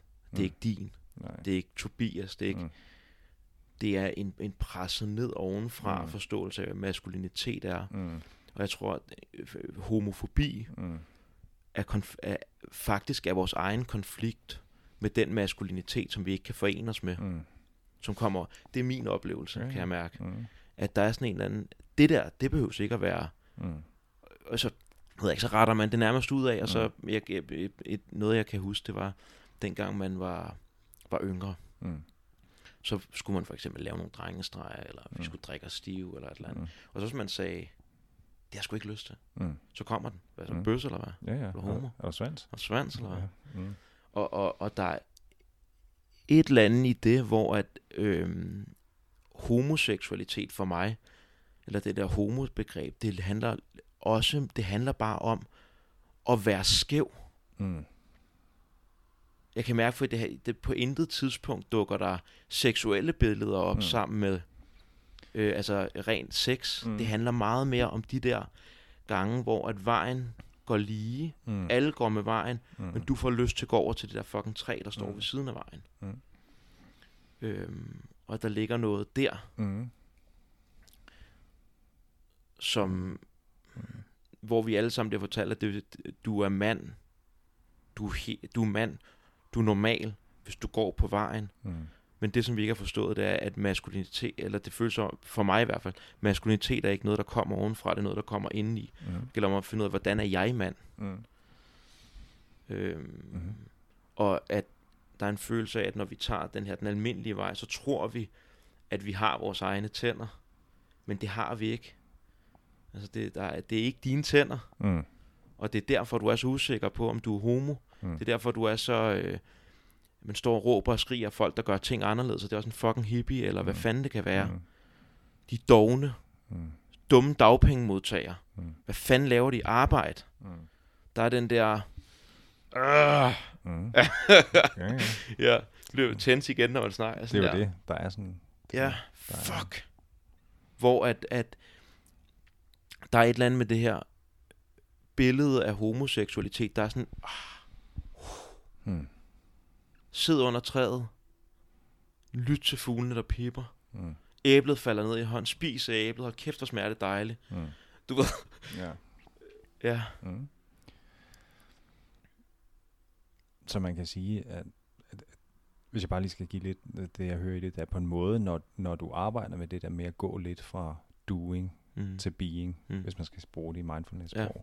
så kommer der også en afspænding af kropspanseret, ja fuldstændig. inklusiv øh, sædemusklerne, inklusiv øh, underlivet, inklusiv røvhullet, som mm. du siger. Ikke? Mm. Og, og bare det, der kommer den afspænding, så kommer homofobien faktisk Ja, allerede. ja. Fordi, fordi at den der form for... øh, Ja, Ja, Så bare det at slappe af, bare det at, at være så allerede... Hvor er det fucking så- skræmmende, Så er mand. man sådan receptiv, så man så er, er, er man ikke ligesom... Så, så giver man... Så, så, så er man desertør på det der form Mm. for... Øh, den særlige form for kropsholdning, eller, eller som er fremdrift, øh, holder på sig selv på en særlig måde, øh, taler på en, Jeg ser det også tit, klienter, altså både den der spænding nede i underlivet, altså ved, ved sædemuskulaturen, Mm. mm. ikke? man ikke sådan kan mm. komme helt ned, men også at den er i, i halsen, men også ligesom gør noget med Ja, med stemme, Ja, fordi ja. man skal lige, mm, altså det er også en måde, man holder, altså sådan et lidt krampagtigt, man, man, man har brug for ligesom at markere sin maskulinitet på sådan en, en, en kontrolpræget måde, ikke? anspændt måde. Ikke? Det er en form for umoden maskulinitet, kunne man sige. Ikke? Det er det, der er min følelse. Ja. Og jeg får lidt den her... Jeg føler lidt, at jeg sætter mig under æbletræet, Mm. og så står de ude på vejen, og de går, og de vender sig om, og så sådan der... Altså, kommer du ikke med? Og siger jeg, nej, jeg vil godt sidde her. Er du fucking bøsse, eller hvad? Mm. Der kommer den igen. Mm. Er du bøsse, eller hvad? Mm. Nej, jeg vil fucking... Jeg vil bare sidde under det her træ. Mhm. Kald det bøsse. Fint nok, jeg vil Ja. sidde under et træ. Jeg gider ikke gå på den vej der. Mm. Jeg gider ikke Ja. gå på den vej. Ja. Så, så, ja. så det lyder som om, der kører meget tema omkring, altså netop ensretningen, ikke? Ja, og øh, eller evnen til ligesom, ja netop at træde ud af et eller andet form for kollektiv Ja. øh, mentalitet, som jo også er en del af det, som Jung forstår ved individuation. Ikke? Og, og, og, og i det, at man gør det, så kommer det der med at være anderledes, og være blive set som en, der ikke øh, ligger i gildet. mm. Og så kommer det der, altså det, man kan næsten ikke undgå, at det der med seksualiteten også bliver et tema. det føles også bare som, at det infiltrerer alt i vores væsen. Vi er Mm. dyr på en eller anden Mm. måde. Kan mærke, hvordan at Mm. Det omkring seksualitet tæller ind til meget mere omkring, end Det det det. bare det at have samleje. Ja. Det er måden, vi er på, på Ja, en eller anden Det måde. det. Og øhm, jo Så, har så, jeg, så frygten for at, at skille sig ud, den, altså, det kan være meget generelt, men Mm. det kan, det, den, den, den, den, bliver, øh, den bliver fremhævet på en særlig måde i forhold til seksualiteten. ja, og jeg tror, det er det, der er... Altså det, jeg tror, at, det- ligesom om det virker som mit underbevidste tager fat i det billede, fordi Mm. det har sådan en potens i vores... Mm. Altså det er bare, seksualitet er potent. Mm. Det handler om så meget, Mm. og ved at være menneske. Mm. Altså reproduktion, bare Mm. det der Mm. rent dyriske. Mm. Det virker som, at der er et eller andet virkelig Mm. Og så det virker som, at det, det handler om for mig, for det bliver ved med, jeg bliver ved med at have det her fucking kontor op i mit mm. hoved, Mm. sådan sideløbende. Mm. Og det, det handler om for mig, det er, at jeg har så meget lyst til bare at sige, fuck kontoret, Mm. og så bare løbe ud på engen Mm. Og være derude. Men jeg Mm. kan også godt mærke, at der også, Mm. det er fandme også farligt kun at være ude på engen. Ja, ja. Men, men der hører du jo til en anden generation end den første generation hippierne, Mm. kan man sige. Ikke? Ja. De løber jo ud på engen. Ja. Ud i dyrehaven Ja. og mediterer og tager nogle trip og sådan noget. Ja. Væk fra kontoret. Ikke? Ja. Og så, så er der sådan en modbevægelse, kan man sige, okay, nu løber vi helt hen i, i det der, øh, altså øh, de såkaldte feminine værdier. Ikke? Mm. Hvad sker der så? Kan vi også, så, så er det noget nyt, der bliver sat i skyggen. Mm. Altså, så er det det der med, altså netop måske det, du kalder krigeren, eller tænderne, eller Mm. så bliver det lige pludselig toxic masculinity, så, Ja. bliver, det, så bliver det en ny skyggefigur, ikke? Så, så det der, øh, altså Jungs begreb om skyggen, hvis vi skal sige det, det er jo, det er jo, øh, det er jo et relationelt begreb, ikke? Mm. Det vil sige, det er jo hele tiden, hvad, hvad, hvilken form for identifikation har man på det personlige plan, og hvilken form for identifikation har kulturen på det mere kollektive plan. Ja. Altså, hvad er det rigtige? Ja. Og hvad er det så, der er no-go? der er altid noget, der bliver sat i skyggen. Ikke? Ja. Øhm, og, og, og hvis man overidentificerer med det ene, så er det det andet, der bliver sat i skyggen. Mm. Det er også det, apropos Peterson og sådan noget. Der er nogle gange, når han snakker om skyggen, så snakker han meget om skyggen som, som det aggressive, øh, Ja. det, det, tænderne. Han siger altid krig- monster. Ja, monster, ikke? Ja. Og det er faktisk, øh, det skaber lidt en skævhed i det.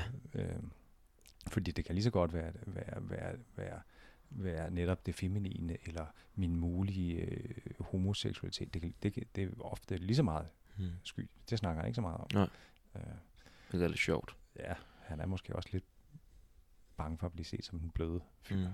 Mm. Eller ja, som oplever jeg lidt Peterson. Ja, han, ja, han, vil, han, han vil gerne være sej med de seje drenge sammen med øh, Joe Rogan og sådan noget, men han er i virkeligheden ret blød, følsom. og blødsom. begynder, altså jeg har øh, set Ja. Jordan Peterson et par gange, hvor jeg mikrodoserede lidt for Ja. højt, Ja. hvor det netop var min, altså sådan der, jeg hvor jeg fik sådan en, så bryd dog sammen, mand. Du har virkelig brug for at bryde sammen lige nu. Jeg Der er sådan en, Ja. en men det er måske også mig selv, der projekterer, for at det er sådan lidt, jeg har det. Den der med et sammenbrud, mm. og så samtidig så er der sådan en, en følelse af, at der skal ske sådan en, mm. jeg føler lidt, at jeg har gang i en syntese. Mm. Øh, du ved, at jeg tager min kontorstol Mm. og min, mit skrivebord med ud i dyrehaven, Mm. eller sådan et eller andet. Mm. Noget, der er nyt. Ja, ja. Noget, som Det er der det. ikke er lavet mm. før. En vej, som Det det. jeg ikke bare kan tage... Øh, du ved, den der, det er Mm. bare toxic masculinity, fordi der er et eller andet i det, som jeg bare kan mærke, jeg bare synes er ulækkert. Mm. Totalt ulækkert. Det er Mm. totalt, og, eller ja, øh, 60'ernes hippiebevægelse, Mm. også et eller andet der, hvor bare, åh, Mm. men der er også noget med den gængse vej, der bare er for, ja. Det er det. Men jeg har, det er rimelig, altså, jeg har en del klienter jo også, som bokser med netop, hvis de altså, flytter sig for langt væk fra de klassiske maskuline dyder. Altså, så kan der det opstå alt muligt, hvor at, altså, de har svært ved at sætte grænser, og de har Mm. svært ved at bevare deres autonomi. De bliver fedtet ind i alle mulige Ja. intriger og følelsesmæssige snask.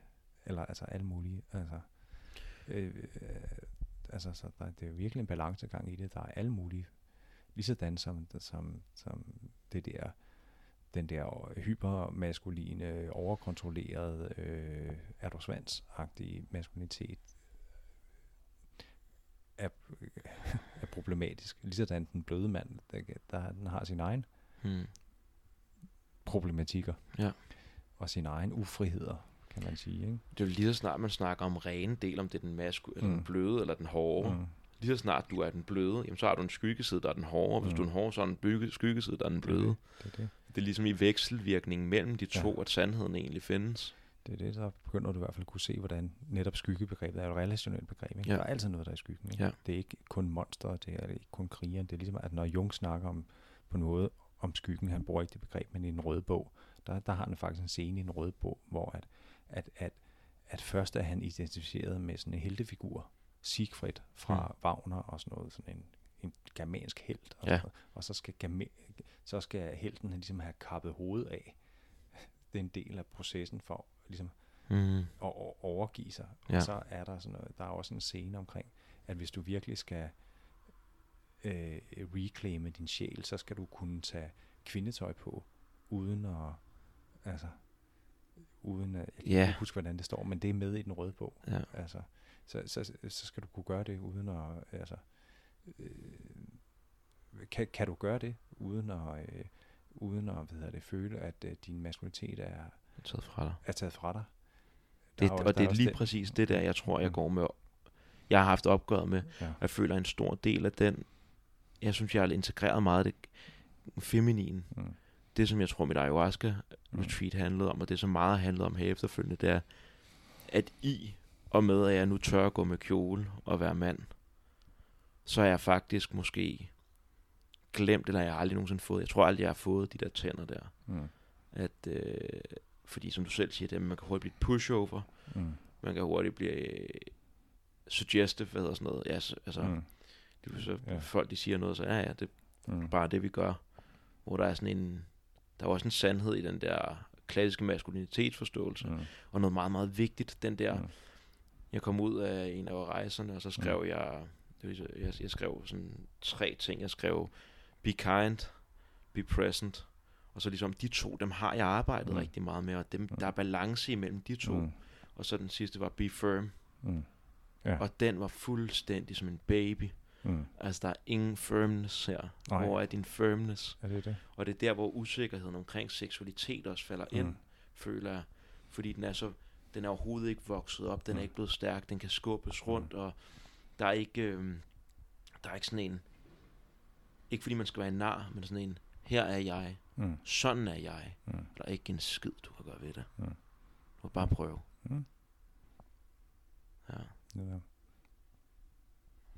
Der, der er et meget øh, fedt billede, øh, som minder lidt om det, der er i Jungs røde bog med, med kvindetøjet der. Det er den der historie om, Thors brudefærd Mm. Fra nordisk mytologi, hvor at, øh, at, øh, at, at Thor han bliver nødt til at klæde sig ud som kvinde for at komme ind og øh, vinde et eller andet tilbage i, øh, i hos jætterne og sådan noget. Ikke? Øh, Det har jeg aldrig hørt om. Nå, men det er en af de der historier, der, der er.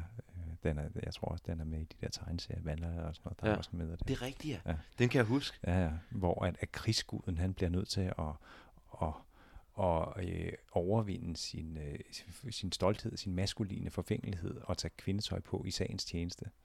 Ja. Det er jo også sådan en meget fin, på en måde arketypisk historie. Ikke?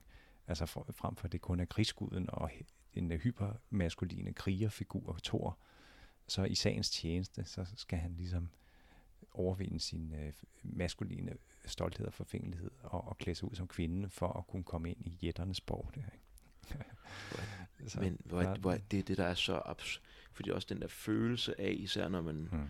ligger i ceremoni eller om drømmene, hmm. men eller bare, jeg havde i går aften, siden jeg gik i seng, der hmm. begyndte den at komme op igen omkring den her øh, seksualitetsting, og jeg, jeg tænker 100% at det er fordi, jeg skal være, at jeg skulle herhen mm. i dag. Der er et eller andet i mig, der godt ved, mm. hvad vi skal snakke om, og der er et eller andet, der ved det her, jeg synes også, det hele der psykedeliske noget, det, det der handler om, det der med at blive, at blive voksen. Mm. Altså en ting er, jeg tror, vi mangler lidt, jeg føler lidt, at jeg har manglet i mit liv, de der øh, overgangsritualer. Mm. Øh, fordi at der er sådan lidt en, jamen, hvad vil det sige at blive voksen? Du flytter hjemmefra, du får børn, du får et arbejde, hvad fanden du nu gør. Men hvornår bliver din sjæl voksen? Mm. Eller sådan, mm. det der, den indre del af at blive voksen, mm. hvor jeg, kunne, jeg, kunne, jeg føler, at jeg kunne løbe rundt indtil jeg blev 50, 60, mm. 70, indtil jeg døde aldrig og, være, mm. Og ikke blive voksen og ikke have fundet maskuliniteten i mig selv, mm. men hele tiden være tydet til samfundets mm. øh, øh, fast food version af mm. det, som jeg bare kan tage mm. ind. Øh, og, og der er noget, der er, det er jo virkelig det der med at kaste sig ud, det er lidt ligesom The Dark Knight of the Soul, man kaster sig ud i sådan en uvidshed, mm. og sådan, man tumler lidt rundt, jeg kan sådan tumler rundt i blinde, mm. og hvor fanden, hvad har jeg holdt fast i? Og det er grundlæggende, fordi der ikke er fucking noget at holde fast i, når du kaster dig ud i det, og så skal du selv skære vejen i en eller anden forstand. Mm, mm. Øhm, og jeg kan mærke, hvordan der er kommet sten at gå på. Mm. Der er sket rigtig meget de sidste tre år, føler mm. jeg. Når mm. sådan, mm. kan jeg mærke. Øhm, men der er stadig er den der... Jeg er stadig i gang i en proces med at blive voksen. Stopper nok aldrig. Mm. Men der er stadig mm. den der firmness, er stadig meget, meget skrøbelig. Mm. Så jeg så også i forhold til det med podcast, jeg er hele tiden usikker på, hvad fanden det er gang i. Mm. Fordi jeg ikke er firm. Mm. Jeg kan skubbes meget hurtigere om kul. Mm. Og som jeg er skaldet og stærk og mm.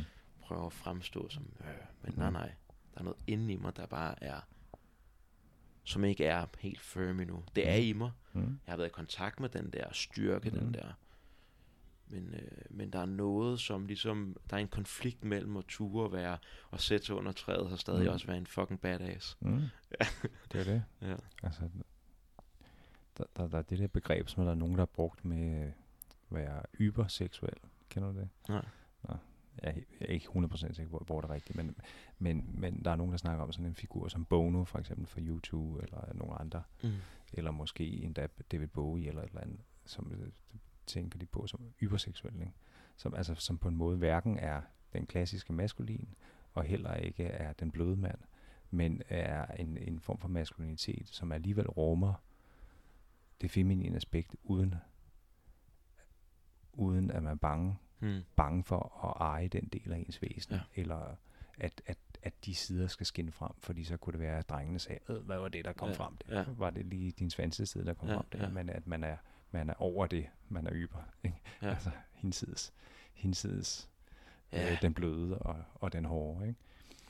Man transcenderer de der billeder der. Det kan man sige, ikke? Og, ja. og det synes jeg, der, apropos den der øh, fortælling om Thor, Thors brudefærd, ja. den synes jeg er meget fed, ikke? For ja. det er jo simpelthen den ybermaskuline held, ja. som så alligevel øh, i sagens tjeneste ligesom ikke er bange for ligesom at, at tage sig kvi, kvindegevanderne på der, ikke? Mm. Eller øh, altså, altså at det faktisk... altså, og det er stadig Thor. Ja, ja. Det der med, det, det, det ændrer ikke essensen. ah, nej. Vi kan sagtens eje det. Øh, og der sker jo nogle bevægelser frem og tilbage. Ikke? Altså man kan sige, i de spirituelle, psykoterapeutiske kreds, der kan man sige, det, meget af det der med at komme i kontakt med sine følelser og sin feminine side og sådan noget, det har jo virkelig været dyrket mm. fra 60'erne og frem. Ikke? Og så er der så kommet sådan en, uh, no, nogle modbevægelser på det, ikke? Og, og især med Peterson og mm. nogle af de nye podcaster, bliver det jo også virkelig dyrket. dyrket øh, og, og genopdage det, mas- det positive maskuline. Ikke? Mm. Så der er hele tiden sådan bevægelser frem og tilbage i det der. Ikke? Både hvad der bliver dyrket, og hvad der bliver sat i skyggen. Hele tiden er der bevægelser i det der. Så, så øh, altså, og, og der kan man sige, din inkarnation er et andet sted, end de var i 70'erne, hvor det var rigtig vigtigt at komme væk fra den klassiske Darth Vader-figur mm. og, og, og, og at slutte sig til Lea og de andre øh, feminine øh, kæmper for øh, jorden, og, altså for Ja. at bruge blive Star Wars-billedet, Ja, ikke? ja, altså, ja. det, det- der er det jo, øh, Darth Vader, der er han jo øh, The Dark Father, The Death Father, det, Mm. mm. der er apropos billedet, du har med kontoret, der kommer Mm. og overtager hele engen, det er, Ja. jo, det er jo det onde imperium, der kommer og smadrer øh, Alderaan og øh, smadrer øh, naturen Ja, og sådan noget. ja, ikke? Det, ja. det dumme, eller det, det onde, sjælløse maskine, med maskine, øh, dødsfader, fik øh, autoritære imperium, der kommer og smadrer det hele. Ikke? Ja. Og så, så skal den unge idealist Luke, han skal ligesom teame op med det feminine, den feminine prinsesse, Anima-figuren. Det mm. Mhm. han skal connecte med sin feminine side.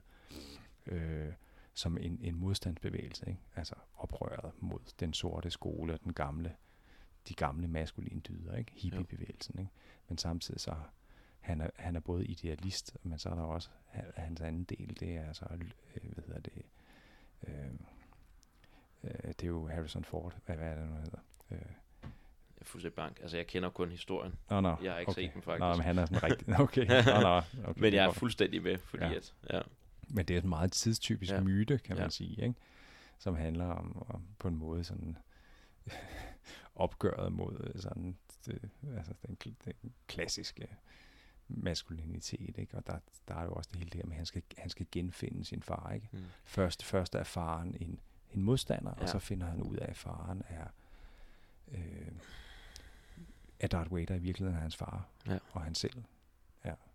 Og det, og det er der, jeg føler, jeg lidt er. Ja, ja, det er netop Jordan Peterson-momentet. Ikke? Ja. Det er, nu har vi så kæmpet mod maskuliniteten, og nu skal vi så genopfi- øh, genopdage den, den, det gode maskulinitet bag Darth Vader-hjelmen. Ikke? Mm. Det har vi brug for at connecte med på et eller andet tidspunkt, når, ja. man, når man så lige har, har, har, har, har gjort opgør mod den, øh, den undertrykkende, eller den, den døde den døde maskulinitet. Ikke? Ja.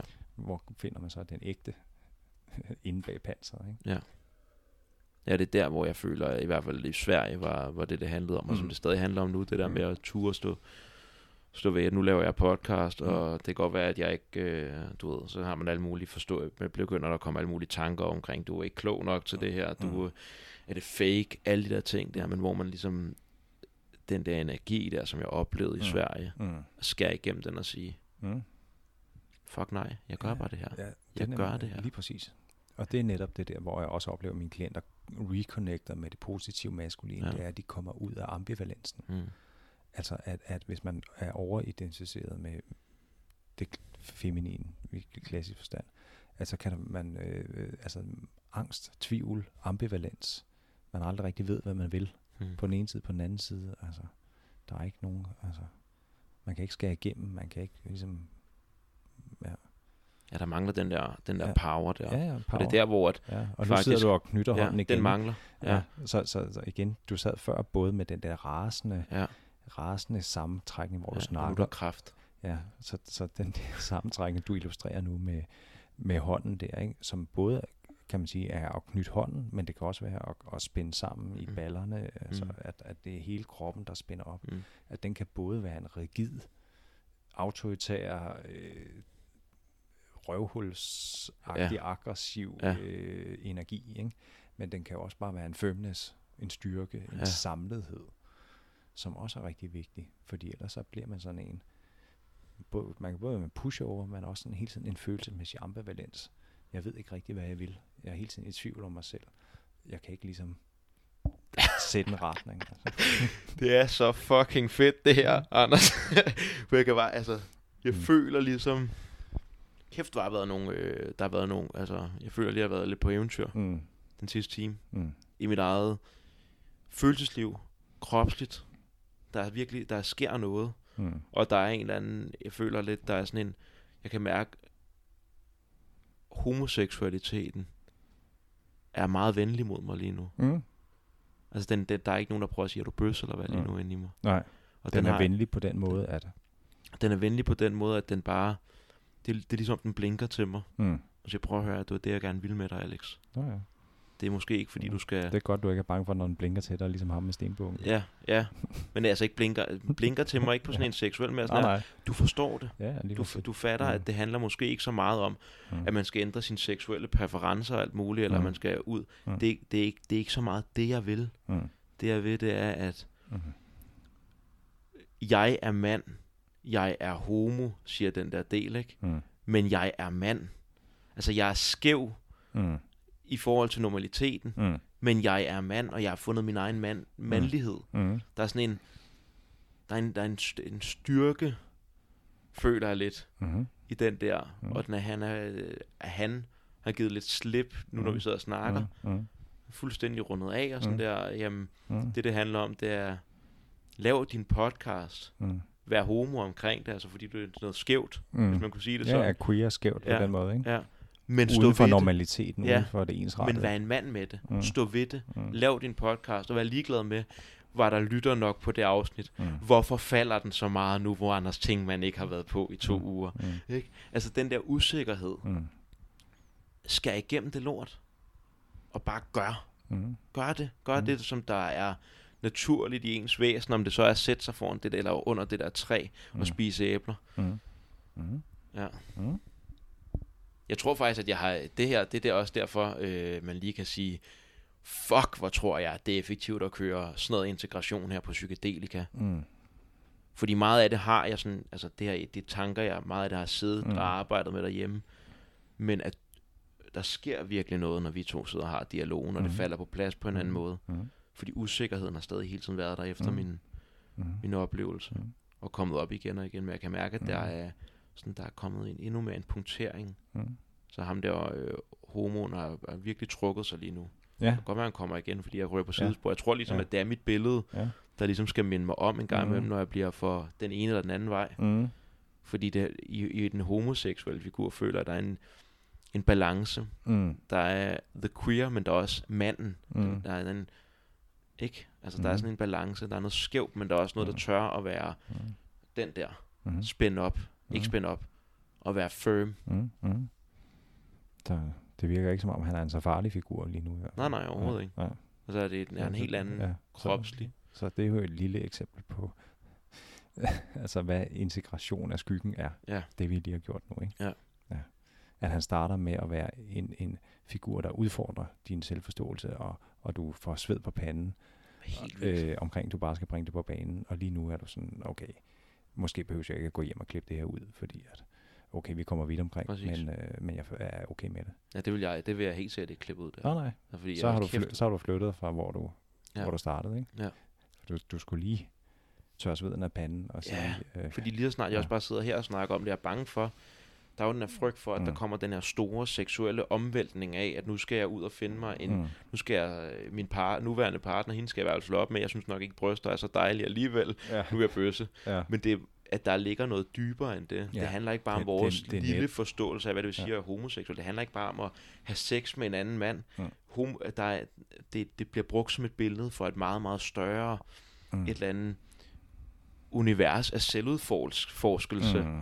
af at finde sine egne skævheder, og man gør det med en Mm. firmness-agtig. mm, mm, Røvfascinerende. Røvfascinerende. ja, ja. ja. Men ja, ja. det er det fandme. Mm. Altså sådan, der er sådan en... Mm. Øhm, Mm, ja, det ved jeg ikke. Det er Ja, bare... det er øh, godt. det er vildt, at, at, at jeg føler, at jeg har været følelsesregistret og det kropslige sådan, mm. Igennem på sådan en måde ved bare at sidde og snakke med dig. mm, Og ikke kun det, men hele processen med Mm. også at skrive drømme ned. Altså nu er vi Mm. slet ikke i gang til, Nej, men det nej. kan vi så ikke nå. Men, okay. men de rigtige, Okay. Ja, altså der hvor jeg tænkte, for det er det, jeg sagde til dig. Mm. Der er nogen, hvor jeg virkelig følte, der var kød på, og nu Ja, er vi ja. siddende på de første to Okay. drømmebilleder. ja. Men, Hvilket er vildt. øh, mm. Så, øh, så skal, vi, skal vi tage en rigtig drøm nu, eller skal vi øh, vente Hvad? til næste gang? Kommer lidt an på, hvad klokken er jo. Kan vi Jeg holde en skal pause? Ja, Ja. ja, det skal jeg simpelthen også lige. Ja, så er vi tilbage. Ja, det er vi. Ja, men det var jo en lang omgang med to små drømmebilleder. Jeg tænker sikkert, der er nogle lyttere, der sidder og venter på, hvornår kommer der sådan rigtig, hvad jeg forstår, var en drøm med flere forskellige scener og sådan noget. Ja. Det, men det har du også med, kan jeg se. Mm. Men jeg synes, at det er spændende, at det første drømmebillede, du fortæller i virkeligheden med den gamle kvinde, Mama Aya, eller hvad det er, og nu hun siger til dig, at nu er din første lektion, og du får lidt sådan en hu. Mm. Og der snakker vi om, at når, men den første lektion, hvad det? Nå, men det er jo nok bare, nu har jeg igen, nu etablerer jeg den her dialog Mm. med mit indre liv, med det ubevidste, og det er der en form for øh, kontroltabselement i, Mm. Mm. at man gør det, fordi man ved ikke, hvad der kommer. Og det er jo også noget af det, der er, når folk kaster sig ud i det med drømmene. Men det er jo også det, der så øh, giver rigtig meget i psykoterapi, ikke? At nogle gange, så ellers hvis man ikke arbejder med drømme, så nogle gange folk, de sidder bare og kører den samme plade, og, øh, men når drømmene kommer ind, så, oh, så kommer der noget andet materiale, som de ikke lige havde kontrol over, eller Ja. som, som, hvor censuren ikke lige var med. Så der er, sådan, der er sådan en, øh, når man etablerer dialogen, er der sådan en form for åbning over for noget, som altså virkelig overrasker en, ikke? Ja. øh, man fortæller ikke bare den samme gamle historie, men der kommer noget nyt. Øh, men det er, også, det er jo det, der er super spændende, det er det, der er super kreativt i det. Og det er det, der lige giver den der lille fornemmelse af, uha, jeg skal lige give slip på kontrollen og lade det, det der komme, komme. Og, og det, der så kommer her, det er jo så, der kommer så hele det der, det andet billede, du havde med det kliniske kontor og, og, og presset ned på kroppen og den der sammenkram, forkrampede kropsfornemmelse. Ikke? Og det forgrener sig så ud i alt muligt omkring ensretning, omkring maskulinitet, omkring seksualitet, omkring alle de her ting, stå ved sig selv på alle mulige måder, at finde rundt i af tidens forskellige kønsnormer og alle mulige ting. Ikke? Mm. Øh, og det er måske, må, måske meget godt. Det er måske nok en del af, hvorfor den første del er op, altså øh, at man begynder at lytte til drømmene, at der er lige den der huha, Ja, der kommer noget her. Ikke?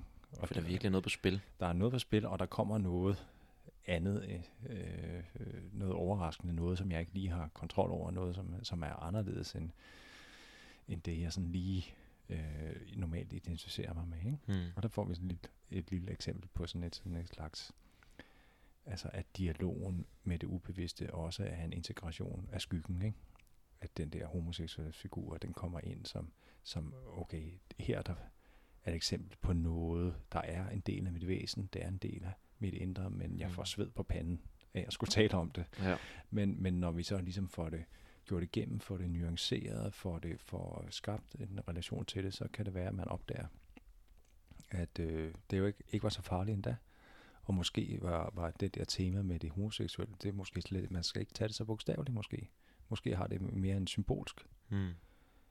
Det er, forne- øh, det er fornemmelsen. betydning. Ja. Altså fornemmelsen er lidt ligesom, det virker som, at figuren har fået lov til, altså han har drillet mig, Ja, og driller mig.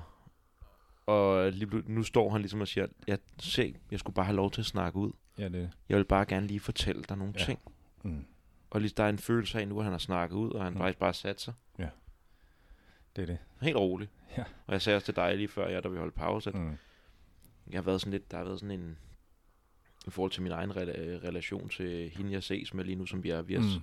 før været kærester i ni år og sådan noget, hele vores ungdomsliv, og mm, nu ses vi igen, og der har været sådan en modstand mm, i mig Mm. mm. hele tiden. Og nu kan jeg bare mærke sådan en, kæft, jeg glæder mig til at se dig. mm, Fordi der, der, er, der er et eller andet, et eller andet konfliktelement, mm, som lå i den homoseksuelle ja. karakter, Ja. som har sat sig nu. mm, ja. Og det får du meget sådan et konkret billede på, han ligesom han sætter sig ned, Ja, han falder til sætter ro. sig. Ja. Ja. Faktisk lige her. Ja, Og ja, det er ja, ja, med mig. det er det. Ja. Ja. Mm. Så det er ret vildt. Ja, så, så du er jo også en meget, man kan sige, du er jo en ret avanceret klient Mm. i forhold til dem, der kommer. Ikke? Der er nogen, der skal hjælpes meget på vej i forhold til at kunne mærke de der kropsfornemmelser, se de der indre, indre billeder, når de opstår og sådan noget. Ikke? Mm. Altså, det har du nem adgang til. Ikke? Ja. Det har folk, der, der har arbejdet med forskellige ting, eller er kreative, eller har arbejdet med psykedelika, de har generelt nemmere adgang til det. Mm. Øh, men, men det kan være forskelligt. Nogen, nogen skal lære det, andre har vildt nem adgang til det, ja. Ligesom du har. Ikke? Men, men, men, men, men netop som du beskriver, at det er ligesom om han sætter sig, eller der er noget, der falder til ro, eller der, er- der, er- der er en ting, der har hjemsøgt mig, som bliver ved med at prikke til mig, mm. som lige pludselig siger, okay, nu har du, nu har du, nu har du slået lyttebøfferne ud, øh, nu, nu falder jeg altså ro. Ikke? Ja. Det er virkelig også meget det arbejde, man også oplever med, med folk, der er virkelig dårlige at høre stemmer og sådan noget. Ikke? At, at der er også nogle af de der stemmer, der i hvert fald nogle af dem opfører sig på samme måde. Ikke? Ja. at hvis man bliver ved med at, at, at, at forsvare sig mod dem, så bliver de ved og ved og ved med at, at sparke stolen ved eller prikke til en. Og så når, når der budskabet ligesom er kommet igennem, det integrerer sig, fuh, så falder de til ro. Ikke? Ja. Ikke Det, her, det har jo været ligesom at høre stemmer. Bare indre Ja, stemmer. ja, det Altså. er en indre figur, ikke? Ja. Altså, det er der også nogle kompleks, vil Jung sige. Ikke? Det er Mm. en eller anden betydningsgestalt, som, som, som manifesterer sig i drømme eller i indre billeder som en figur, Mm. der ved der noget, som, som har en intention eller et budskab, eller, øh, og som man har et eller andet mellemværende med. Mm. Og når, når, når man begynder at lytte lidt, så det, kan det mellemværende ligesom blive lidt mere harmonisk. Ja, det føles, det føles som, vi har været uvenner længe. Ja, ja. Og nu har vi, nu har han sat, så nu er vi, nu er vi blevet gode venner igen. Lige præcis. Jo, det er det. Det er et smukt Ja. ja. øh, eksempel på, på, på et stykke skyggearbejde. Ikke? Så tak for det. Men lad os prøve at tage et, en, en drøm, drøm Mm. med flere scener. Ja. Det her, det var så den 7. i 10. Det er en uge siden. Mm. Sådan noget. Lidt over en Mm. uge siden. Øhm, hvor at der er, ja, der er vågner for den her drøm her, der øh, ligger jeg sammen med Jose der, og jeg sådan flyver om. Altså det føles som, at der er et eller andet her, det skal bare ned. Måske også fordi jeg er excited over, at nu var den der endelig. Mm. Og jeg tror, at dagen inden har vi lige snakket i telefon eller sådan noget der, Mm. så der var et eller andet, jeg følte, okay, sindssygt, at den kommer nu. Men Mm. første, øhm, første scene, da jeg kører, jeg kører mod Sverige Ja. i en, øh, i en bil. Mm. Øh, min far sidder på bagsædet, Mm. jeg sidder på passagersædet, og ved siden af mig, der er øh, chaufføren af en, en, hvad hedder det, øhm, en muslimsk kvinde. Mm. Og der er egentlig ikke så meget andet i det billede. Nej. Øhm, Vi Så kø- vi er i en bil, Ja. og hvor er vi henne? vi er, jeg tror faktisk, at vi faktisk lige præcis er på broen Ja. øh, over til, til Mm. Sverige. Mm. Og hun, vil, hun skal besøge et sted i Sverige, som er mellemøstligt. Mm. Altså nærmest et sted af Mellemøsten, der ligger i Sverige. Mm. Øh, og vi er med. Vi skal Ja. med. Ja. Ja. Mm. Mm. Øhm, og det, ja. og det var egentlig ikke, fordi der var sådan meget, der er ikke, mm. jeg kan mærke, der er ikke rigtig nogen følelser omkring. Altså det, det var bare, det var bare ligesom, okay, det er det, vi skal. Super. Der var ikke, øhm, Mm. der var ikke sådan mere i, følelsesmæssigt i det. Nej. Andet end sådan lidt en forundring over, at vi skulle, Ja. ja. jeg huske, hvad fanden, hvorfor ligger der et mellemøstligt land Ja. i Sverige? Mm. Det er mærkeligt. Mm. Øhm, og så klipper den, Mm. og så er jeg, øhm, der var jeg i et telt, sammen med min, min søster, og nogle muslimske mænd, ude i en ørken. Okay, altså så- vi, vi, vi, I er på vej hen over broen og til et mellemøstligt sted i Sverige, Ja, og så klipper den bare og så klipper den bare, og så er I i et telt. Ja. Mm. Hvorhen? Hvorhen? i en ørken. Ja. Altså det føles I som, er Mellemøsten? Ja. ja. i Sverige. Åbenbart. Men ja. Okay, ja. så det er på en måde stadig Sverige, men det virker meget Ja, ja men det er måske også bare, men Mm. mm. det, på det tidspunkt tænker jeg ikke mere over Nej. det Sverige. Ja. Altså nu er jeg bare i en ørken, og Ja. der er sådan en følelse af, at en nysgerrighed og lidt en frygt. Mm. Fordi hvor fanden er jeg ude i det her telt i den her ørken her med de her Mm. mænd, jeg ikke kender, og min søster. Mm. Men der er en bar, og han shaker, ham den ene, han shaker en drink op, hvilket er lidt sjovt, ikke? Ja, ja. Han shaker en ja drink det er lidt sjovt, fordi at... Ja. Hvad? Ja, fordi at muslimer ikke drikker alkohol. Ja, ja, ja, ja, Ja. Så det er lidt overraskende. Ja, Ja. der var et eller andet der. Mm. Så er det faktisk bare hygge os helt vildt. Mm. Vi sidder og Mm. får en drink og sådan lidt, og Mm. så skal vi videre, og vi sætter os ud i sådan, et, sådan en jeep, Ja, en rigtig ørken ja. vogn. Og der sidder jeg og tænker, hvor fanden skal vi hen? Og der bliver jeg bange. Så bliver, der kan jeg mærke sådan en, Ja. ja, sådan diafragma nærmest område Mm. her. Der er sådan, Mm. øh, øh, Mm. nervøsitet, Mm. tror jeg. Ja. Angst. Så Ja. hvad fanden skal der ske? Ja. Hvor kører jeg mig hen? Mm. Hvor kører mig og min søster hen? Mm. Og det er sådan ligesom det drømmebillede. Mm. Og så det næste, der sker, det er, at vi lige pludselig er i... Vi kommer, vi kører ud igennem Mm. ørken, og så er vi ligesom kommet til kysten, som der er en bjergkæde. Og på den anden side af bjergkæden, der er vi på vej ned i byen, der så ligger op ad bjergkæden og så ned til vandet, kunne man sige. Øh, og den her by her, den er, mm. Ligner Østrig. Altså, Mm. jeg, jeg er fra Østrig. Eller min mor er fra Østrig, så det er, mm. Du ved, øh, alpehuse og sådan. Mm. Men ja, det er stadig Mellemøsten, men Mm. det ligner bare Østrig. Mm. Og vi kommer ned til, til stranden og stopper, der er den her karakter, som er sådan, han ligner, han ligner øh, hvad fanden hedder ham der? Ham fra Twilight. Ham der patten, jeg ved ikke, hvad han hedder. Ham den høje der. Mm. Men i en mellemøstlig udgave, og han er sådan rigtig... Ja. Øh, Hvad er han for en figur fra Twilight? Altså? øh, det ham vampyren, jeg ved ikke, hvad han hedder. Robert Nej. Pattinson. Okay, men det er, en, det er den der vampyrserie Twilight. Ja, ja, men han Så er ikke han- nogen vampyr der, det er Nej. bare for at sige, at det var sådan, han så ud. Ja. Altså, han lignede bare ham. Mm. Sådan en høj, flot fyr, Mm. der har styr på det hele. Mm. Han har styr på det hele. Det var ham, der, ligesom ham, der var chefen i den her by her Mm. i Mellemøsten. Ja. Øhm, og nede på stranden, der er der så den her fest. Der er en bar. Mm. Folk, de danser. Der er gang i den. Så kommer vi, og jeg vil op til baren og have en drink. Og siger, der er lukket. Festen stopper. Og så går min kusine op. Mm. og siger Hvem, hun- hvem siger det? Gør han, eller? Øh, jamen, han står oppe i baren, ja. Ja. Og Er, siger, det, er det ham, der, der siger Nej, han står ved siden af. Ja. Det er bartenderen, der siger det, men de står begge Mm. to sammen. Ja. Så han er med til at kontrollere, at der er lukket? Ja, ja. Han styrer alt på den strand Mm. der. Okay. Øhm, og jeg får ikke lov til at købe noget, for der er lukket. Mm. Min kusine fra Østrig går så op og siger, jeg vil godt have noget weed. Så Ja. jeg får en ordentlig pose skunk. Mm. Og så, øh, Så din kusine fra Østrig er også med der? min søster er ikke rigtig med på det her tidspunkt. Nej. Nej. Min Hun er- far har ikke været med siden. Hvad er, hvad er din søsters rolle i starten der? Hun er med i den første scene, hvor I er ude i ørkenen, mm. Mm. og I, ja, der er også en Hun er bar. bare med til at hygge sig. Mm. Der er egentlig ikke... Øh, Nej. men vi hygger os, men det, er også, det gør Mm. vi også til hverdag. Mm. Jeg hygger mig rigtig godt med min søster. Mm. Øh, så det var ligesom, Mm. du er også måske skabt af tryghed, og når jeg tænker over det nu, så er hun faktisk ikke med i bilen, hvor jeg er bange. Mm. Så for, hun er kun med i teltet, Ja. min søster. Mm.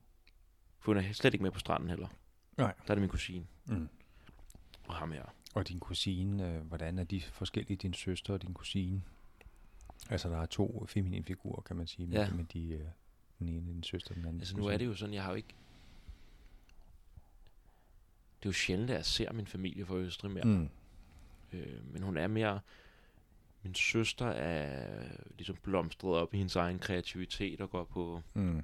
hvad hedder det, keramikuddannelse Mm. på Bornholm og sådan, og min, min kusine har altid været sådan en rigtig pyllermor. Sådan en meget øh, kontrol, kontrolleret mm. I en eller anden forstand. Mm. Kunne sætte grænser Mm. og sætte folk i gang og selv taget ansvar og bekymre sig vildt meget på alle andres vegne. Ikke? Mm. Hvor min søster måske mere er blevet sådan en, der er også den der bekymringselement, men sådan en, en simplificeret udgave, så er der en eller anden form for en frihed, føler jeg. Mm. Mm. Sådan en umiddelbarhed, en Mm. mm. kreativitet, Mm. som måske ikke rigtig er det, jeg oplever hos, eller før i tiden i hvert fald oplevede hos min kusine. Mm. Øh, Men i drømmen kommer hun op og vil godt have en ordentlig pose weed. Ja, Mm. Ja. ja, mærkeligt. Mm. Passer faktisk overhovedet igen. Jeg havde hende med på staden en gang, hvor Mm. hendes kæreste var med på en joint, hvor hun var sådan helt, altså fuldstændig skræmt, ikke? Jo, jo, jo. Han nød det. Ja. Så det er faktisk rigtigt, det er sjovt. Ja. Mm. Hvad fanden skulle hun købe weed Mm. for? Mm.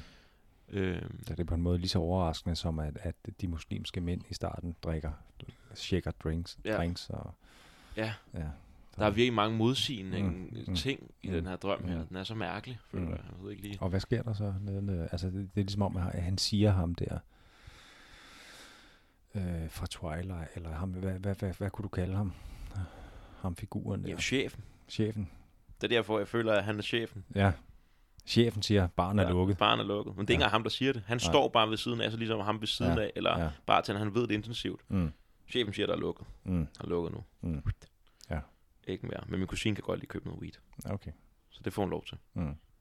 Øhm, så ligesom der var lukket, og jeg føl, på en eller anden måde, så følte jeg, der, at det ligesom, at da jeg indtrådte på stranden, og da jeg går over og vil have en drink, så Mm. lukker den. Mm. Som om, okay, det er på grund af mig, festen lukker. Det er Mm. lidt den følelse, jeg havde. Mm.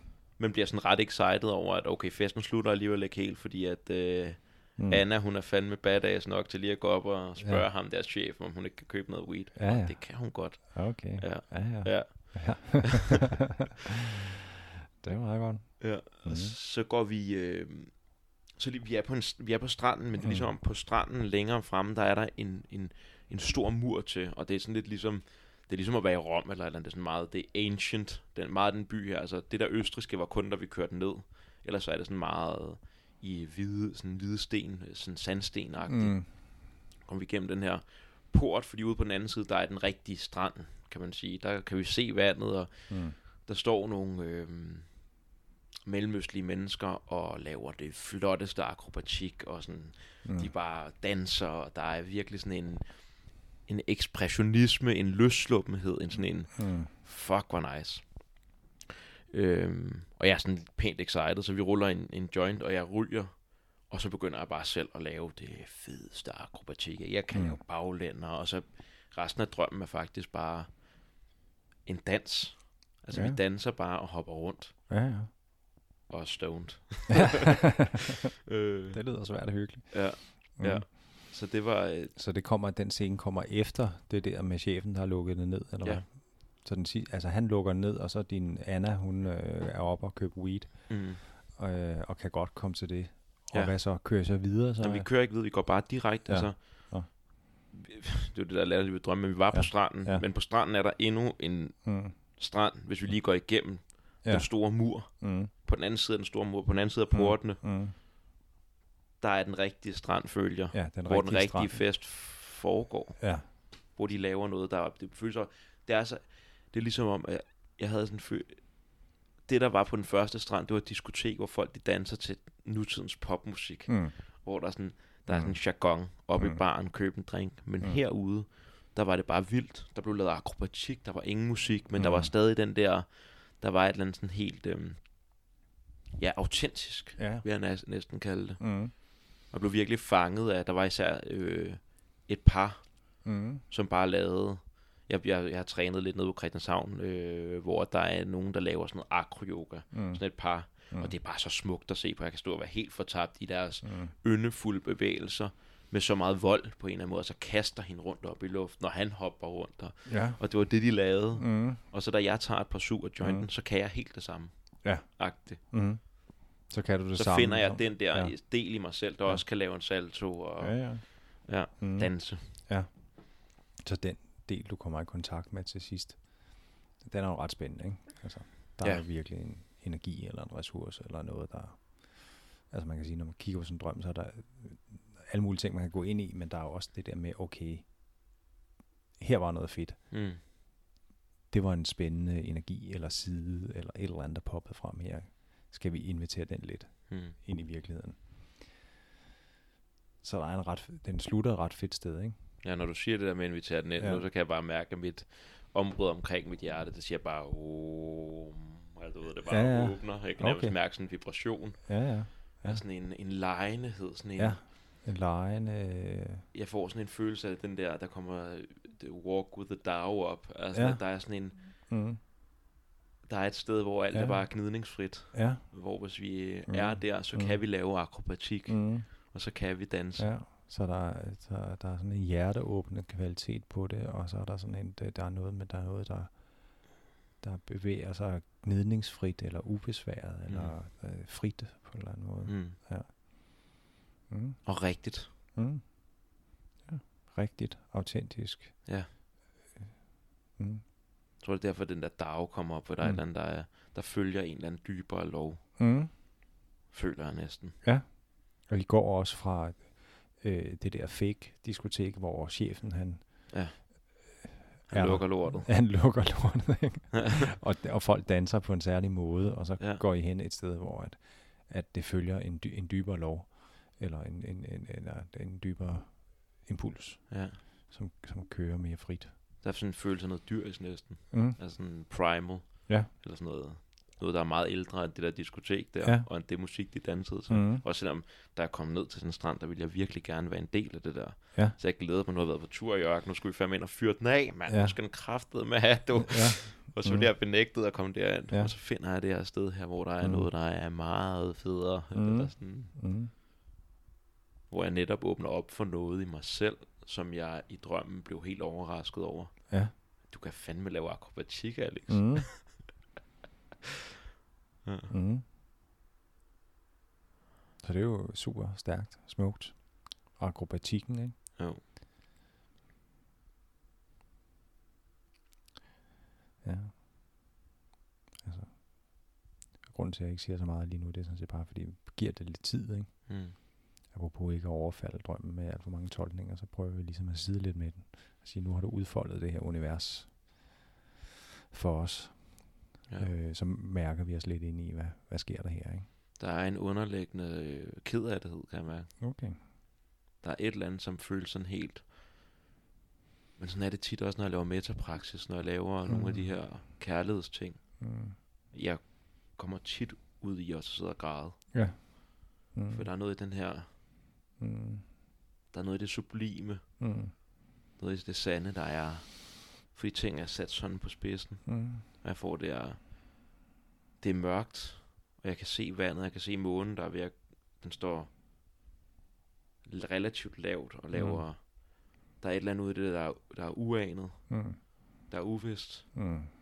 Og en underliggende af, at det her, det er ikke permanent. Eller Mm. At der er en eller anden i møde med flowet, der møder jeg også min død. Eller Mm. han er virkelig er tungt i det, kan jeg mærke. Okay. Ja. Ja. Så du, det, det, der virkelig er tungt, det du kan også, altså på, øh, nu kan jeg se, at du tager dig til hjertet igen. Ja. Så der er ligesom både en hjerteåbning, og så kommer det, ligesom, det, det er sorgfuld, eller det tunge. Ja, det er ikke kommer, fordi mit hjerte lukker sig, men det er Nej, bare... Ja, det kommer også. Ah, Mm. Ja. Okay. Så, så, det kan man sige, det er jo bare at blive med det, fordi så... og det er ligesom om, at det er det, der er baggrunden til, hvorfor at det var så fedt at lave akrobatikken. Ja. Fordi at natten var snart overstået. Mm. Men lige nu, der stod vi bare og lavede akrobatik sammen. Mm. Og det var bare smukt. Mm. Men natten, den er ikke for altid. Mm. Mm. Mm. Så, så lige nu kan jeg sige, hvis vi var i terapi, så ville jeg bare bede dig om at, sidde og, og trække vejret ned mm. Mm. det der sted i hjernen. Ikke? Det gør jeg også. Ja, ja, ja. ja. Ja. Og der, øh, der kan man sige, ja, så sker der allerede noget, ikke? Altså, Altså, det der sker lige nu, Mm. det er, at det løsner sig, og det Mm. flyder ud i mine fingre, og min... Ligesom hele mit væsen bliver parfumeret af sådan en... mm, Jeg har lidt en følelse af, ligesom hvis man forestiller sig, at der er et magtfuldt væsen, der dør, mm, så i dødens fald, så ligesom der kommer sådan en frisk brise, når det falder, mm, som ligesom rammer mm, alle blomsterne, alle dyrene, alle planterne, der Mm. mm. står mm, omkring det der store væsen, der lige er Mm. mm. gået bort. Og i det er der sådan en, en ny energi eller noget. mm. Der er sådan en friskhed, Okay, og det er den, jeg har i ja, okay. fingerspidsen. Så der kommer en hjerteåbning, så kommer der ligesom en- noget, noget mørkt, ikke? Jo. Der kommer en sort substans. Natten, Mm. noget tungt. Mm. Det sorte materiale, Mm. det kommer også flydende ud af hjertet, kunne man sige. Mm. Og så, når det ligesom giver slip, så kommer der en ny ting, som er en frisk brise, ikke? Jo. Så er der sådan en lille alkymistisk proces i det, ikke? Ja, for det er ligesom om, at der er en eller anden... Ej, hvor er det fedt, du lige siger alkemist. Men det er sådan rigtig... Den første glæde er lidt barnlig, Mm. excited. Den er ikke bundet i ro. Den er bundet i, wow, hvor skal vi ud og lave akrobatik, ikke? Mm. Altså, den ekspressionistisk. Og, Mm. og så er der en eller anden indsigt om, at jeg skal dø, og det her, det skal slutte. Og, og så ligesom om, at når jeg, Mm. da du jeg træk, trækker vejret ned det Mm. sted, og lader det falde på plads, Mm. så på den anden side af det er der en glæde, føler jeg næsten, men Mm. en glæde, der ikke er ekspressionistisk, Mm. men som er Mm. prisen, Ja. rolig, Mm. Mm. som føles, mig, som føles som et meget mere, der er noget i den her ah, excitedhed, som jeg mm. føler, når jeg tænker på den, eller når jeg Mm. er i det første, er i drømmebilledet af, at jeg Mm. laver akrobatik. Mm. Der er noget i det, der føles sindssygt skrøbeligt. Mm. Og det er der, hvor den er underliggende sorg. Jeg kan mærke, at den Mm. kommer der, hvor den er skrøbelig. Mm. Natten skal overstås. Mm. Men den, den næste følelse, som jeg kommer ned til, når jeg er med det mørke, Mm. det er Mm. en, der føles sindssygt sikker. Mm. Mm. Som om, at det, det vil altid blive ved med. Der vil altid være en brise et eller andet sted. Mm. Eller sådan, Ja, prøv, prøv, prøv at blive lidt længere tid med den der fornemmelse af, at der kommer, der kommer ligesom ud af mørket, kommer der ligesom en brise. Eller der kommer i hvert fald en brise. Du kan, du kan gøre det lidt med åndedrættet måske, eller sådan.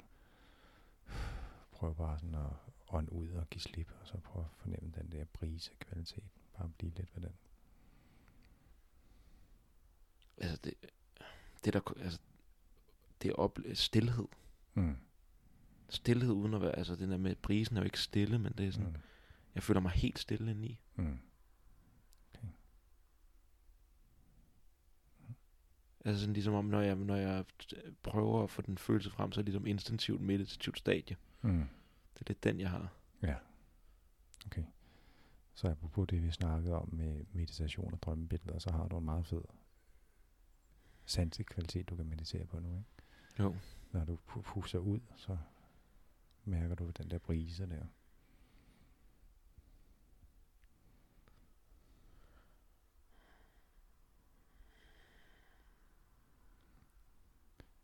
Ej, det er helt vildt, hvordan brisen gik lige igennem min krop der. Mm. Og jeg troede, jeg var afslappet i mine skuldre. Mm. Det var jeg ikke. Mm. De faldt lige et ekstra stykke, og Mm. min baglår, de, de gav sig lige lidt ekstra. Mm.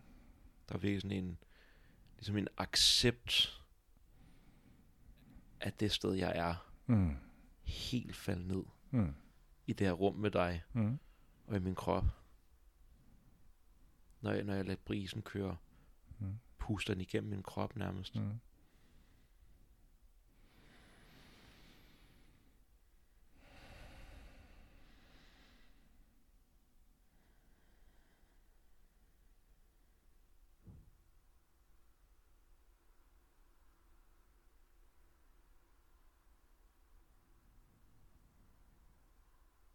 Og lige nu der kommer der sådan en...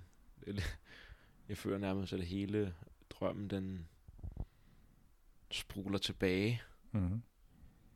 Og at den spuler tilbage med et helt nyt... Lige pludselig så er det ikke en følelse af at, blive, at være udenfor, når, drø, når festen slutter ned på stranden, og det er ikke en frygt, når jeg kører rundt i jeepen ude. Mm. Og det er ikke en, for, en frø, en sådan en total sådan glæde, når jeg sidder med min søster og drikker drinks og sådan en, fuck, det er spændende. Mm. Men jeg kan ligesom se det hele sådan roligt. Mm. Så ligesom om, at det er ikke fordi, at følelseskvaliteterne ikke er der mere, men de er Mm. bare ligesom, de er bare en, endnu en karakter i skuespillet. Mm. Og slår der kommer en, en rolighed, der kommer en brisen er ligesom en underliggende ro, eller er det sådan, eller hvordan er det? Det er som om, hvis man Mm. nærmest forestiller sig, Mm. at hele drømmen er et objekt, Mm. Og så drømmen, den, eller øh, brisen finder sted af det aller yderste sted i Mm. mm. drømmen. Det sidste sted, det er det faktisk det, er et stykke af drømmen, der ikke fandtes før nu, mm. Mm. Hvilket er lidt fucked up. Men nu eksisterer det i min drøm. Ja, ja, netop.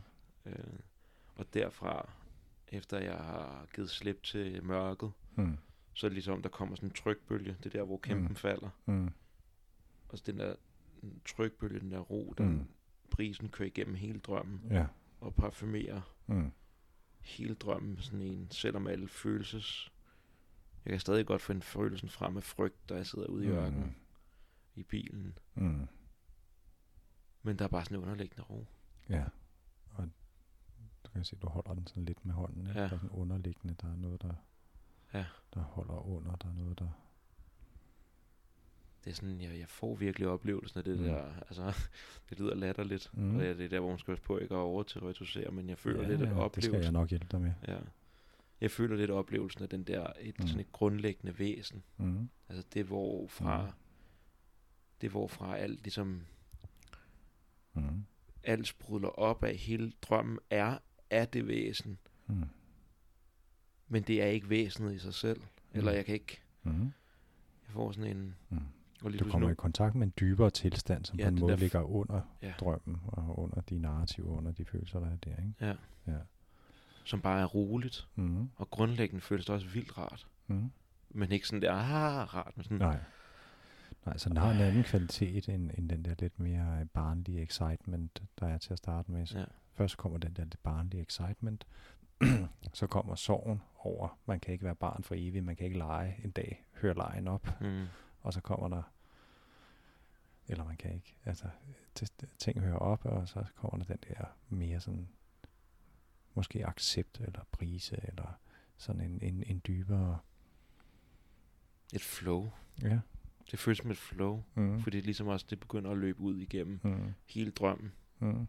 Det er ligesom det er det, ligesom, det Ja. substrat, som al hele drømmen faktisk var lavet af. Og jeg, Mm. jeg, jeg var fanget af drømmebillederne, Mm.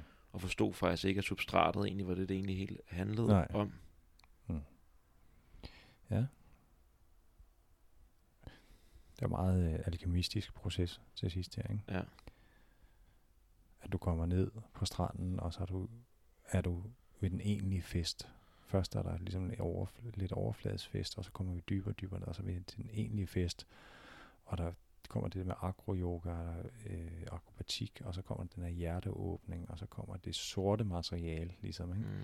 det mørke materiale, og så kommer så det, det, det hvide materiale bagefter, eller brisen, det lette materiale, den, Mm. den, den anden kvalitet kommer bagefter. Ikke? Så der er de her, man kan se de der faser i forskellige øh, sanselige kvaliteter, som også er sådan, altså, som er meditative tilstande, og det er også Mm. betydningsmateriale, som simpelthen arbejder på sådan en, en, en, en der er sådan nogle, sådan nogle glidende overgange. Øh, det er også derfor, at øh, alkemien er en, en god billede eller metafor på det. Ikke? Det, er sådan, Mm. det er nogle processer, hvor det ene det går over i det andet og bliver sådan noget tredje. Og, at ændre fortiden. For drømmen bliver forandret her snart, da du, da du Ja. bringer mig i kontakt med mm, den her lette kvalitet Mm. efter det mørke, mm, så ændrer hele drømmen sig. ja. Det er jo så også det, der er meget anderledes, end hvad man normalt forstår ved at tolke en drøm. Ikke? Mm. Men, men Jung han talte faktisk om det, som om, at det bedste man kunne gøre, det var at drømme drømmen videre. Altså bringe sig i kontakt med det levende betydningsmateriale fra det ubevidste. Og så det, du går i kontakt med det, så arbejder det videre. Ja, det kan, kunne jeg virkelig mærke. Ja, ja, det er ja. Et fint eksempel på det her, ikke? At det arbejder videre, og det kommer også på det kropslige niveau, der kommer den der hjerteåbning, der kommer, der kommer først kær, den kærlige åbning, og så kommer der sorgen, og så kommer der accepten, eller letheden, Ja. eller prisen. Eller, Når du siger accept, så kommer jeg direkte mm. tilbage til øh, nogle af mine ayahuasca-oplevelser, mm. Mm. hvor efter, efter kampen, efter mørket, mm. mm, der ryger jeg ind i sådan et stadie, hvor jeg bare er. Altså Mm. for eksempel så på min første rejse, der havde jeg min egen, oplevet min egen død, mm, og oplevede, altså, du ved ikke, hvad jeg mærkede, men jeg følte, jeg følte, at det var ren bevidsthed. Altså, mm. det var bare... Men så var alligevel var det ikke rent, for det var sådan en rolig kærlighed. mm, Sådan en, øh. Og det er lidt den Mm. kvalitet, jeg føler, Ja. jeg får kontakt med. ja. Så der er også, nu får du også en lyd på den, når siger, øh, Ja. øh. Altså hvis vi sad i terapi, så ville jeg, så ville jeg få dig til at mærke dig ind i den, og gentage den så mange gange, så så du vil blive helt pinlig af det til sidst. Ej, jeg får helt lyst til det, mand. Ja, Ja. ja. Der er sådan et eller andet, der sådan Øh, siger, øh, fordi her har vi faktisk der har vi en kvalitet, ikke, som er, øh, som måske er forbundet med prisen eller accepten. Eller, ja, og en, en, en fald ned i Ja. hele min krop, når jeg siger, Mm. Ja. skuldrene, Ja. brystet slapper af. Ja. Det hele slapper af. mm, En accept af ens egen, altså den dødsaccepten, det der med, Ja. at øjeblikket er, slutter ja, lige nu. ja, det er sådan, den ultimative sådan, give en slip på kontrollen, det er jo sådan set dødeligheden ikke, Mm. af tingene. Men jeg tror også, det er derfor, den altid kommer op. Det er Ja. altså døden, der kommer op. Ja. Nok altid haft lidt dødsangst. Ja, ja. Det er jo ikke særlig specielt for dig, vel? Nej. Så, så der er nogle fede kvaliteter her. Ikke? Der sker en hel masse på hjertet. Der er en lejende energi, som bliver til en mere rolig og accepterende energi. Der er sådan en, en, en, en, en, en, en en, en, en alkymistisk transformation af noget, der er sorgfuldt, til noget, der går ind i mere accept mm. lignende kvalitet. Og du får nogle forskellige øh, øh, forskellige små øh, billeder og fornemmelser, som du så kan bruge i din meditative praksis, ikke?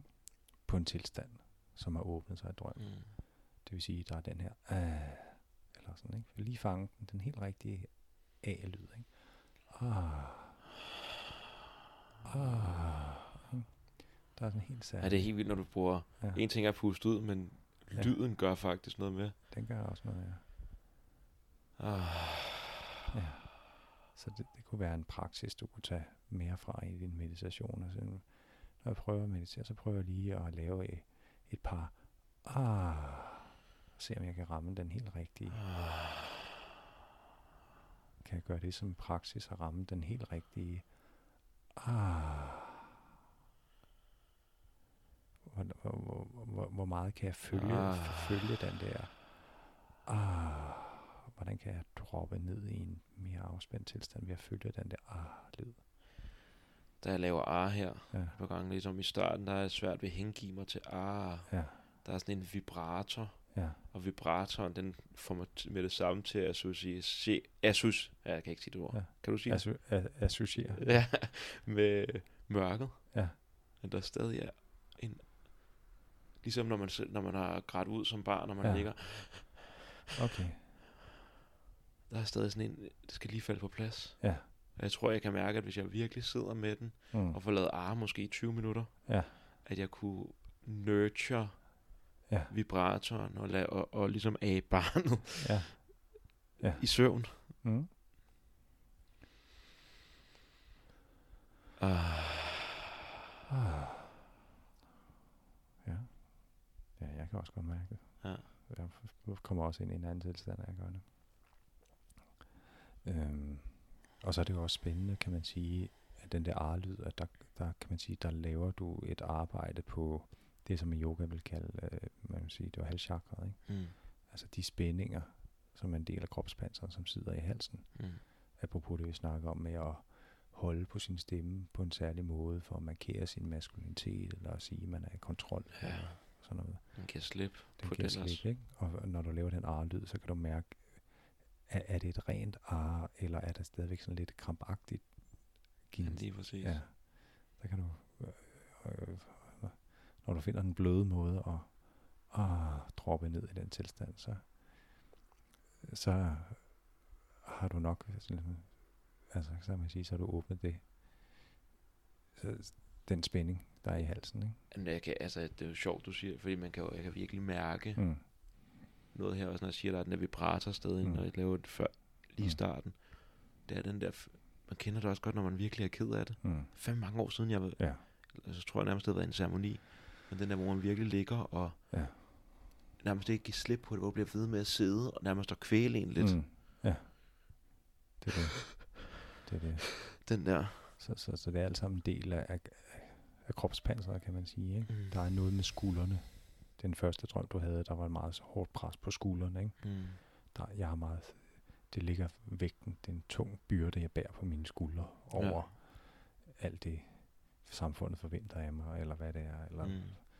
Og så var der det der med, hvad hedder det, røghullet, som du sagde. Ikke? Mm. Altså den der, den der spænde ballerne sammen, mm. Og vi skal, vi skal skynde os op i gear, så vi kan følge fremdriftsreformen, eller n- nå, nå at Ja. komme i mål før de andre, eller et eller andet, at, Ja. at vi ikke falder bagud, og alt sådan noget, helt det der. Mm.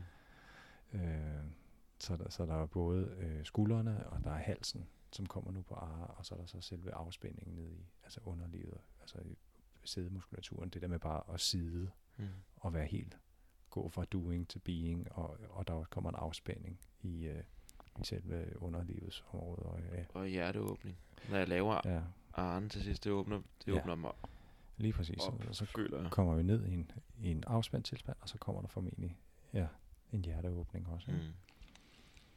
Så der er en god meditativ praksis, som man kan lære at drømme. Men, ja, hvad vil du sige? Jeg tænkte bare, jeg synes, måske er det bare fordi, jeg er draget af den, men Ja. ja. der er en eller anden kvalitet i det mørke der, Ja. som jeg også får, lø- jeg kan mærke, at jeg får Ja. lyst til at meditere på det. Ja. Får lyst til at meditere på den der sorgen over vores egen mortalitet. Ja. Mm. Jeg får lyst til at meditere på døden. Jeg får lyst til, og Ja. det synes jeg også, jeg gør, men jeg Mm. mm. gør det altid på eksterne billeder. Jeg tror, det er der, hvor der Ja. virkelig føles, der er en kraft i Mm. mit drømmebillede Ja. for mig lige her. Det er det. Alle, alle, alle man kan sige, en, alle landskaberne og figurerne og alle mulige drømme, de er sådan på en måde lavet af tilstanden. Ikke? Mm. Der er bevidsthedstilstand i alting. Nærmest, ikke? at de er lavet til mig. Ja. Hvordan, hvordan overbeviser vi Alex om den her tilstand? Her er de billeder. Bum, bum, bum. Stranden. Smør, mørket. Mm. Månen, der ikke vil være der for altid. Det Ja. skønne øjeblik, som jeg Mm. bliver bevidst om. Mm. Vil slutte. Mm. Og der vil sådan en potens i det for mig. Mm. Det kan være ret stærkt at meditere på, øh, på, på mørke og på det sorte. At, øh, der er sådan en op os øh, vedfælderne der, der, der lavede vi også en meditation, der var at meditere på lysende mørke. Mm. Det er også meget alkymistisk, ikke? Mm. Den sorte sol. Det, Øh, det, at, det, ved jeg ikke, det føler jeg, jeg har lavet lidt i sådan nogle hin, lidt hinduistisk Mm. inspirerede meditationer, hvor det der, det måske, eller buddhistisk, det der med, at der er noget, et intethed. ja, Og for det der med intethed, der er også, det er også formen, eller der er det er også lyset, mørket Mm. er lyset. altså det være ret stærkt at meditere på noget, der bare er sort eller mørke. Mm. Mørk tomhed, og så lige pludselig begynder det sådan at øh, simre lidt Mm. af lys måske. Ja. Eller, Ja, jeg kan huske, jeg lavede den en gang, hvor at der lige pludselig begyndte bare at komme sådan et korn mm, af lys. Mm. Og hvis jeg lod det være, mm, så begyndte det ganske automatisk at brede sådan nogle, ja igen, tentakler nærmest. Mm. Eller hvis du, hvis man ser folk, Mm. der har fået lyn ned igennem, så får de det her mm, lyn-ting, Mm. og det begyndte bare at infiltrere det hele, Mm. pludselig får det bare lys. mm, Men der er en, anden, en helt anden potens for mig, kan jeg mærke i drømmebilledet. Mm. Altså sådan, fordi, mm. jeg ved det ikke, det er ligesom, det er personligt. Det Hvilket giver det meget må, god mening. Det må man sige. Det er min drøm. Det er det. Så. Det kommer derfra. Og så, så generelt til hele temaet omkring, øh, omkring drømmen, Mm. Så kan man sige, at øh, øh, min umiddelbare tanker om det, er, at det passer måske meget godt i forhold til det hele det der skyggetematik, Mm. vi snakker om før, ikke? Altså fordi din, det er en muslimsk kvinde, der kører bilen til at starte med, jeg skal til Sverige og sådan Mm. mm. noget, ikke?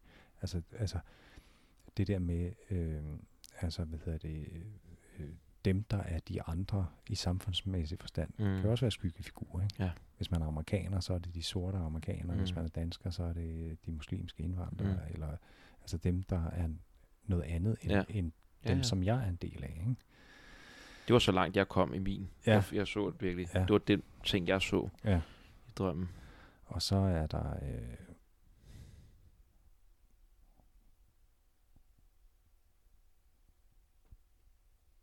ja, så det, det er jo meget overraskende. Der er jo virkelig... Øh,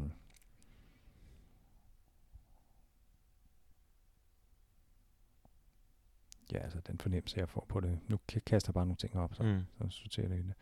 Men der er i hvert fald meget med, om, om de drikker, eller om de ikke drikker. Og altså, det, det, din, din, øh, din kusine fra Østrig, hun præ- repræsenterer på en måde også lidt Mm.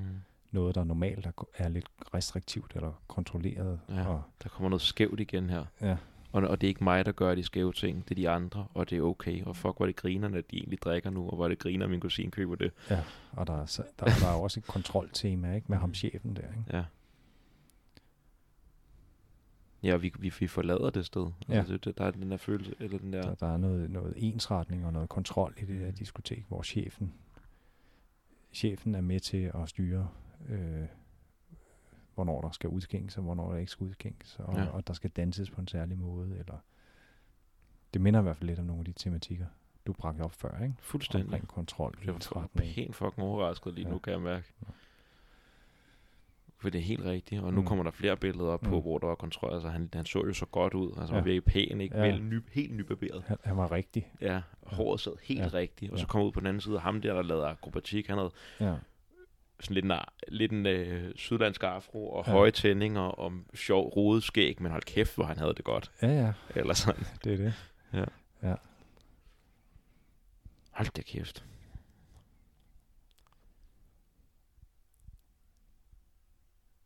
Ja, den fik helt, den har fået, altså der er nogle af tematikkerne, som jeg sådan havde været lidt inde på. Mm. i min egen. Men det, der egentlig er det vigtige, det er, føler jeg nu, kan jeg mærke. Mm. For det første, så er det den der accept, jeg får, efter vi har siddet og snakket. Den der Mm. brise, der løber igennem, Mm. som accepterer skævheden og Mm. usikkerheden, som jeg Mm. har, når jeg kører også i, i, øh, i den der jeep. Mm. At der er en underliggende us- der er en usikkerhed, så der er en underliggende ro, Mm. der ligger under hele, hele historien, Mm. som også gør, at du ved, den der totale undren over, at de står og mixer drinks, Mm. der er sådan accept af det også. Mm. Nå, det er skævt, ja, nok, Mm. griner. Mm. Eller sådan. Og der er virkelig nogle, som du siger, nogle modsætninger. Ja. Altså, der er ligesom brydes her, ikke? Mm. Måske det, man forbinder med det, det restriktive, det lidt mere tildækket, eller, Mm. øh, og, og, og, det, der er mere frit. Der er jo sådan en queer-tematik, mm. Nærmest, føler jeg, ja. Nu når vi sidder og snakker, Ja. ja. nu begynder Ja, hvorhen? det er lidt, hvad? Ja, hvor? Øh, Mm. mm. han, han smiler til mig. Nå, nå. Eller sådan der. Ja, Han er ja. sådan, ja, ja, der så du. Ja, Ja. Eller sådan, ja. den føler jeg lidt. Ja, ja. Nå, nå, Okay. nu forstår du. Ja, ja. Hvor ser du det?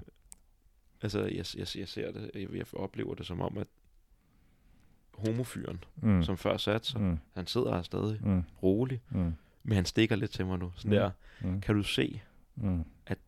det er et meget bredere budskab, eller sådan, Mm. jeg, prøver, jeg har ikke prøvet at tale til dig længe, Mm. får jeg lyst til at sige. Mm. Mm. Jeg har prøvet at tale til dig længe. Ja, ja. Sådan den der embrace the queerness, det skævheden. Mm. Og så har du billedet på ham der fra Twilight, som er Mr. Måske er Mr. Right, ikke? Eller Mr. Perfect. Ja, fuldstændig. Og så er der det der med, at der både er noget med, med Sverige og Mellemøsten og, og Østrig, Mm. som fletter sig sammen, ikke? Mm. Altså, hvad, hvad for nogle associationer? Altså, hvad, hvad betyder Sverige og Mellemøsten og Østrig i dit univers, ikke? Det kunne man jo ud. På en eller anden måde er det jo ikke hjem, Nej. men samtidig så er der også noget i, at det virkelig er hjem. For jeg har altid følt mig sindssygt hjemme, når jeg var i Østrig. Mm. Jeg har altid følt, at der kunne jeg virkelig bare være totalt... Altså, jeg har været, der har været herrefjollet, og Mm. bare været... Du ved, har bare givet den gas, ikke? Mm. Og, for de er sgu mærkeligt dernede. Altså, de har gået i crocs siden, jeg ved ikke hvor længe, og Mm. de nyder det bare, og de er Mm. pisselig glade med, om det er crocs og knickers. Det, Mm. De giver den bare gas med crocs og knickers. Nå ja. Og Nå ja, så de har spiser med fingrene, og Okay. bøvser og ja, ja, ja. Der er sådan en frihed. ja. Der er virkelig sådan en frihed. Mm. Og det har jeg altid følt, når jeg kom derned. Mm. nu, det, jeg, jeg kan mærke, at det er det, det handler om. Mm. Mm. Altså, fordi jeg ikke rigtig kunne fatte, hvad fanden har, har Østrig med det her at gøre. Mm. Mm. Men jeg kan mærke, det er den der fucking mm. frihed, det der så Ja. kraftet, så hygger vi os sgu Ja, ja. med vores crocs. Og,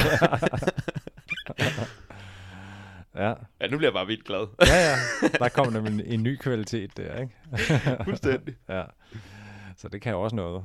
Ja, for Den, den østriske, øh, Ja, de- har også en særlig form at, øh, at være i verden på, som, som nogen, der er fucking ligeglade og Ja. frie og, og, Ja. og skæve på deres egen måde. ja, de jodler bare derudad. Ja. Ja. Det gør de jo heller ikke, men det er den der, den Ja. der kvaliteten i mig. ja, ja, ja. Og ligesom om, at der, jeg, jeg kan huske min, ja, hende jeg er sammen med nu igen, Mm. mm. men vi var i Østrig for første gang, hun var med ned og besøge en familie, så hun der, hold kæft Alex, det er jo dig, der er hernede. Mm. Ja. Det var det, hun sagde til mig. Ja. Du er jo hernede, og det er Mm. jo dig. Mm. Ja, ja. Og det har jeg siddet ved længe. Ja, og du, og du mærker det her i mellemgulvet, eller Ja. hvad er det, der sker her? Altså, der kommer... føler, det trækker op. Ja, det trækker op, sådan, sådan Ja, jeg bliver Ja. sådan lidt excited Ja. ja. igen. Jeg er virkelig glad. Ja, ja. Så det er sådan, hvad er det, der er lidt sprudlende, eller sådan Ja, lidt? og sådan måske også mere sådan en, en sikkerhed i glæden. Jeg føler, at min ryggrad har lyst til at være ret. Og jeg, jeg, jeg føler lidt, at ry, ryggraden har lyst til at være ret. Og Ja. der er sådan en, faktisk lidt sådan en fædrelandsstolthed. Sådan Ja, ja. Men ikke en stolthed som i sådan, du ved, Østerreich, men mere Nej. sådan, yes, Østerreich, ja, du ved, yes. Der er sådan en, uh, uh, ja, ja. Jeg en, se en glæde. Jeg, Ja. får, jeg får næsten lyst til at, at skåle med fadøllen og Ja. clear glasene mod hinanden. Yes. Og, ja, Ja. men med stolthed. Ja. Ikke med sådan en lallegladhed, Nej, men nej. sådan en, hold kæft, hvor er det fedt, det her. Ja, ja. Super. Super fedt. Helt vildt. Super fedt. Så der er også en fed energi i det, ikke? Helt vildt. Altså, altså Østrig betyder noget særligt i din indre sjælige geografi, kan man sige. Ja, virkelig meget. Og, og, og der er en helt særlig sådan, kropsholdning, som Mm. også er forbundet med det, som du kommer i kontakt med nu. Ikke? Ja. Og det er også tit faktisk, når man arbejder i drømme. Altså, vi behøver ikke at have en forkromet fortolkning af det på den måde. Det kan, selvfølgelig laver vi lidt kontekst, vi laver Mm. lidt forståelse, men, men også bare den der, okay, hvad er det her for en energi, der er i det Hmm. for mig? Med det østriske der, ikke? At der kommer, åh, med ryggen kommer lidt op, mm. Mm. øh, mellemgulvet åbner sig Ja. lidt. Jeg føler, at jeg bare har lyst til at være jotle glad i låget. Ja, Altså. ja.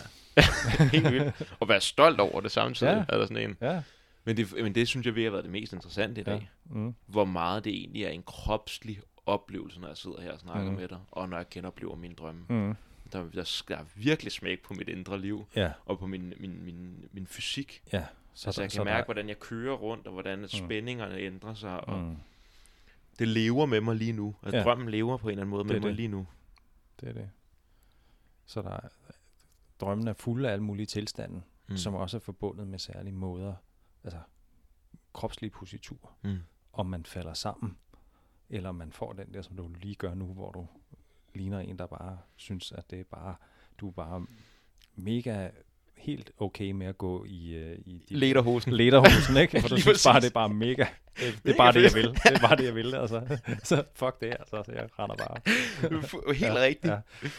Ja. Øh, Ja. Det er bare, jeg er bare i mit lille hosen hjørne i dag, og der er ikke nogen, der kan skyde det ned. Altså, så- sådan er det, ikke? Og der er en dyb sammenhæng, kan jeg mærke, Ja. bare med den der med akrobatikken. Ja. Altså Ja. jeg føler ligesom, der kører direkte Ja. tråd over til det der fremmede mellemøstlige akrobatikken, får jeg op Mm. i hovedet nu. Ja, Og sådan en, en mere, en sprudlende løsluppenhed. ja. Oh, nu danser vi med livet, agtigt, og Ja, vi er ja. fandme stolte af det, Mm. agtigt. Ja, og også en fed kvalitet af det, der er stolte af det, altså Ja. ja. virkelig tage, tage den hjem. Ja. Altså, Det er der, hvor den er firmness, hvor jeg Mm. kan mærke, at den Ja. der maskulinitet Nå, kommer ja. ind, mm. føler jeg. Stå ved det, tage Ja. ja. den hjem, tage den Ja. ja. virkelig, ikke? Ja.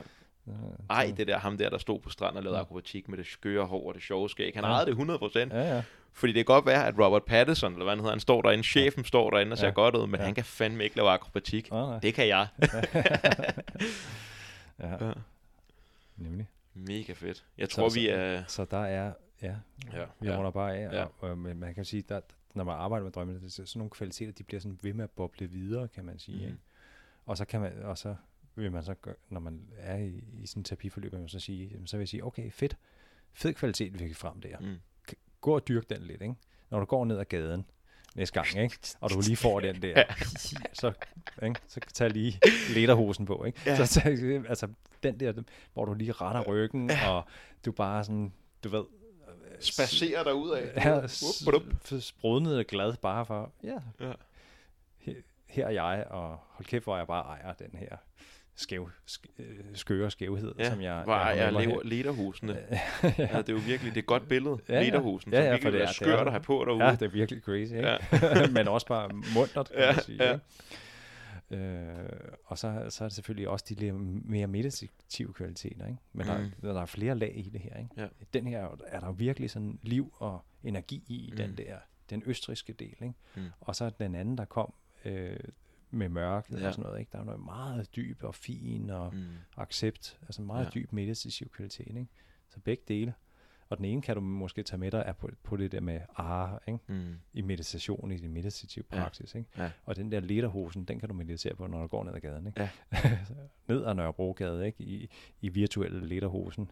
Øh, bare for ligesom, okay, hvordan, hvad, hvordan øh, møder jeg verden og andre mennesker, når jeg ligesom går ind i den energi. Ikke? Jeg kan mærke sådan en følelse af, at, øh, at den øvelse at tage min lederhusen på og spacere stolt ned ad gaden Ja. med dem, at der er virkelig sådan en, en træning af den der finde manden i queerness-kvaliteten Ja, i forhold til det, vi snakkede om med de første drømmebilleder. ja, ja. Hvor der er sådan en, det er fandme, der er et eller andet her, hvor jeg Ja, føler, ja. at der er lidt en nøgle. Altså det er sådan, Ja, det er fedt. ja. Altså, også det der med at kunne forestille sig, at man har lederhosen på, og alligevel på en eller anden måde tage sig selv seriøst som mand, men igen, uden, uden at være, uden at være øh, selvhøjtidlig. Ja, ja. På sådan, Nærmest Ah, ah. lige præcis på grund af ens manglende ja. selvhøjtidighed, at det er derfor, at jeg Ja. tager mig selv seriøst. ja, netop så. Jeg har ikke brug for en fast boks at Nej. være i. ejer sin maskulinitet øh, Ja. gennem den der, øh, man ikke behøver så at være ligesom sådan en teenage-dreng, der hele tiden kan forsvare den, men, men, men ikke tager, tager det så højtidligt, og, Ja. ja. og, og ikke tager det så seriøst nemlig, men man kan være glad, og, og der kommer den her åbning i mellemgulvet, som jeg også så, ikke? som Mm. du får ligesom, ah, der, man bliver lidt, lidt mere sådan, lidt mere let til latter måske, Mm. ikke? Ja, fuldstændig. Ja. Jeg kunne have grinet løs lige før, bare have Ja. begyndt at grine. Ja. Det er fandme dejligt. Ja. Og generelt meget glad fyr, Ja. og griner Ja. meget, men der er en den, den der stolthedskvalitet, det er den, der er anderledes. Ja. Den Ja. der vil st- Ja. ikke være usikker på, bare at være glad og fjollet, men Det er også sådan en. Ja. Sådan er det, du. Mm. Nu griner vi kraftet med. Ja, ja. Skal have en bajer? Det er det. Ja. Og, og der kan man sige, at der er mange drømme, hvor altså, møder man et eller andet særligt. Altså nu kommer du, lige- får du lige det der lederhosen-billede, ikke? Ja. Men det er sådan et eller andet, ligesom man, jeg har også, øh, der var en, der engang drømte om et eller andet, han fandt en kæmpe stor diamant, Ja. og den der med at, ha- at have den der diamant, og det var ligesom om, øh, den, den, at den, den der diamant, den var bare så, du ved, der var sådan en balance i den, og, og den, den var sådan ligesom, du ved, helt klar i formerne og sådan noget, ikke? Og, og, og associere sig med den tilstand, Mm. det var, gjorde, han gav, fik fuldstændig sådan en stilas ind i, i ryggen, og Ja. sådan, det er sådan meget sådan øh, afbalanceret sådan, øh, struktur? Og ligesom, øh, han ligesom tager det billede til sig som, som en del af hans væsen, eller en del af hans måde at være i verden, ikke? Mm. Og lige sådan sådan nogle, en fjollet ting som lederhosen eller noget andet. Altså man kan ligesom så sige, øh, tage det med sig som Mm. en del af ens karakter. Ligesom hvis man var et eller andet uh, rollespilskarakter eller andet uh, computerspil. Sådan, okay, hvad, hvad, hvad giver det min karakter, når, når han tager de der lederhosen på, ikke?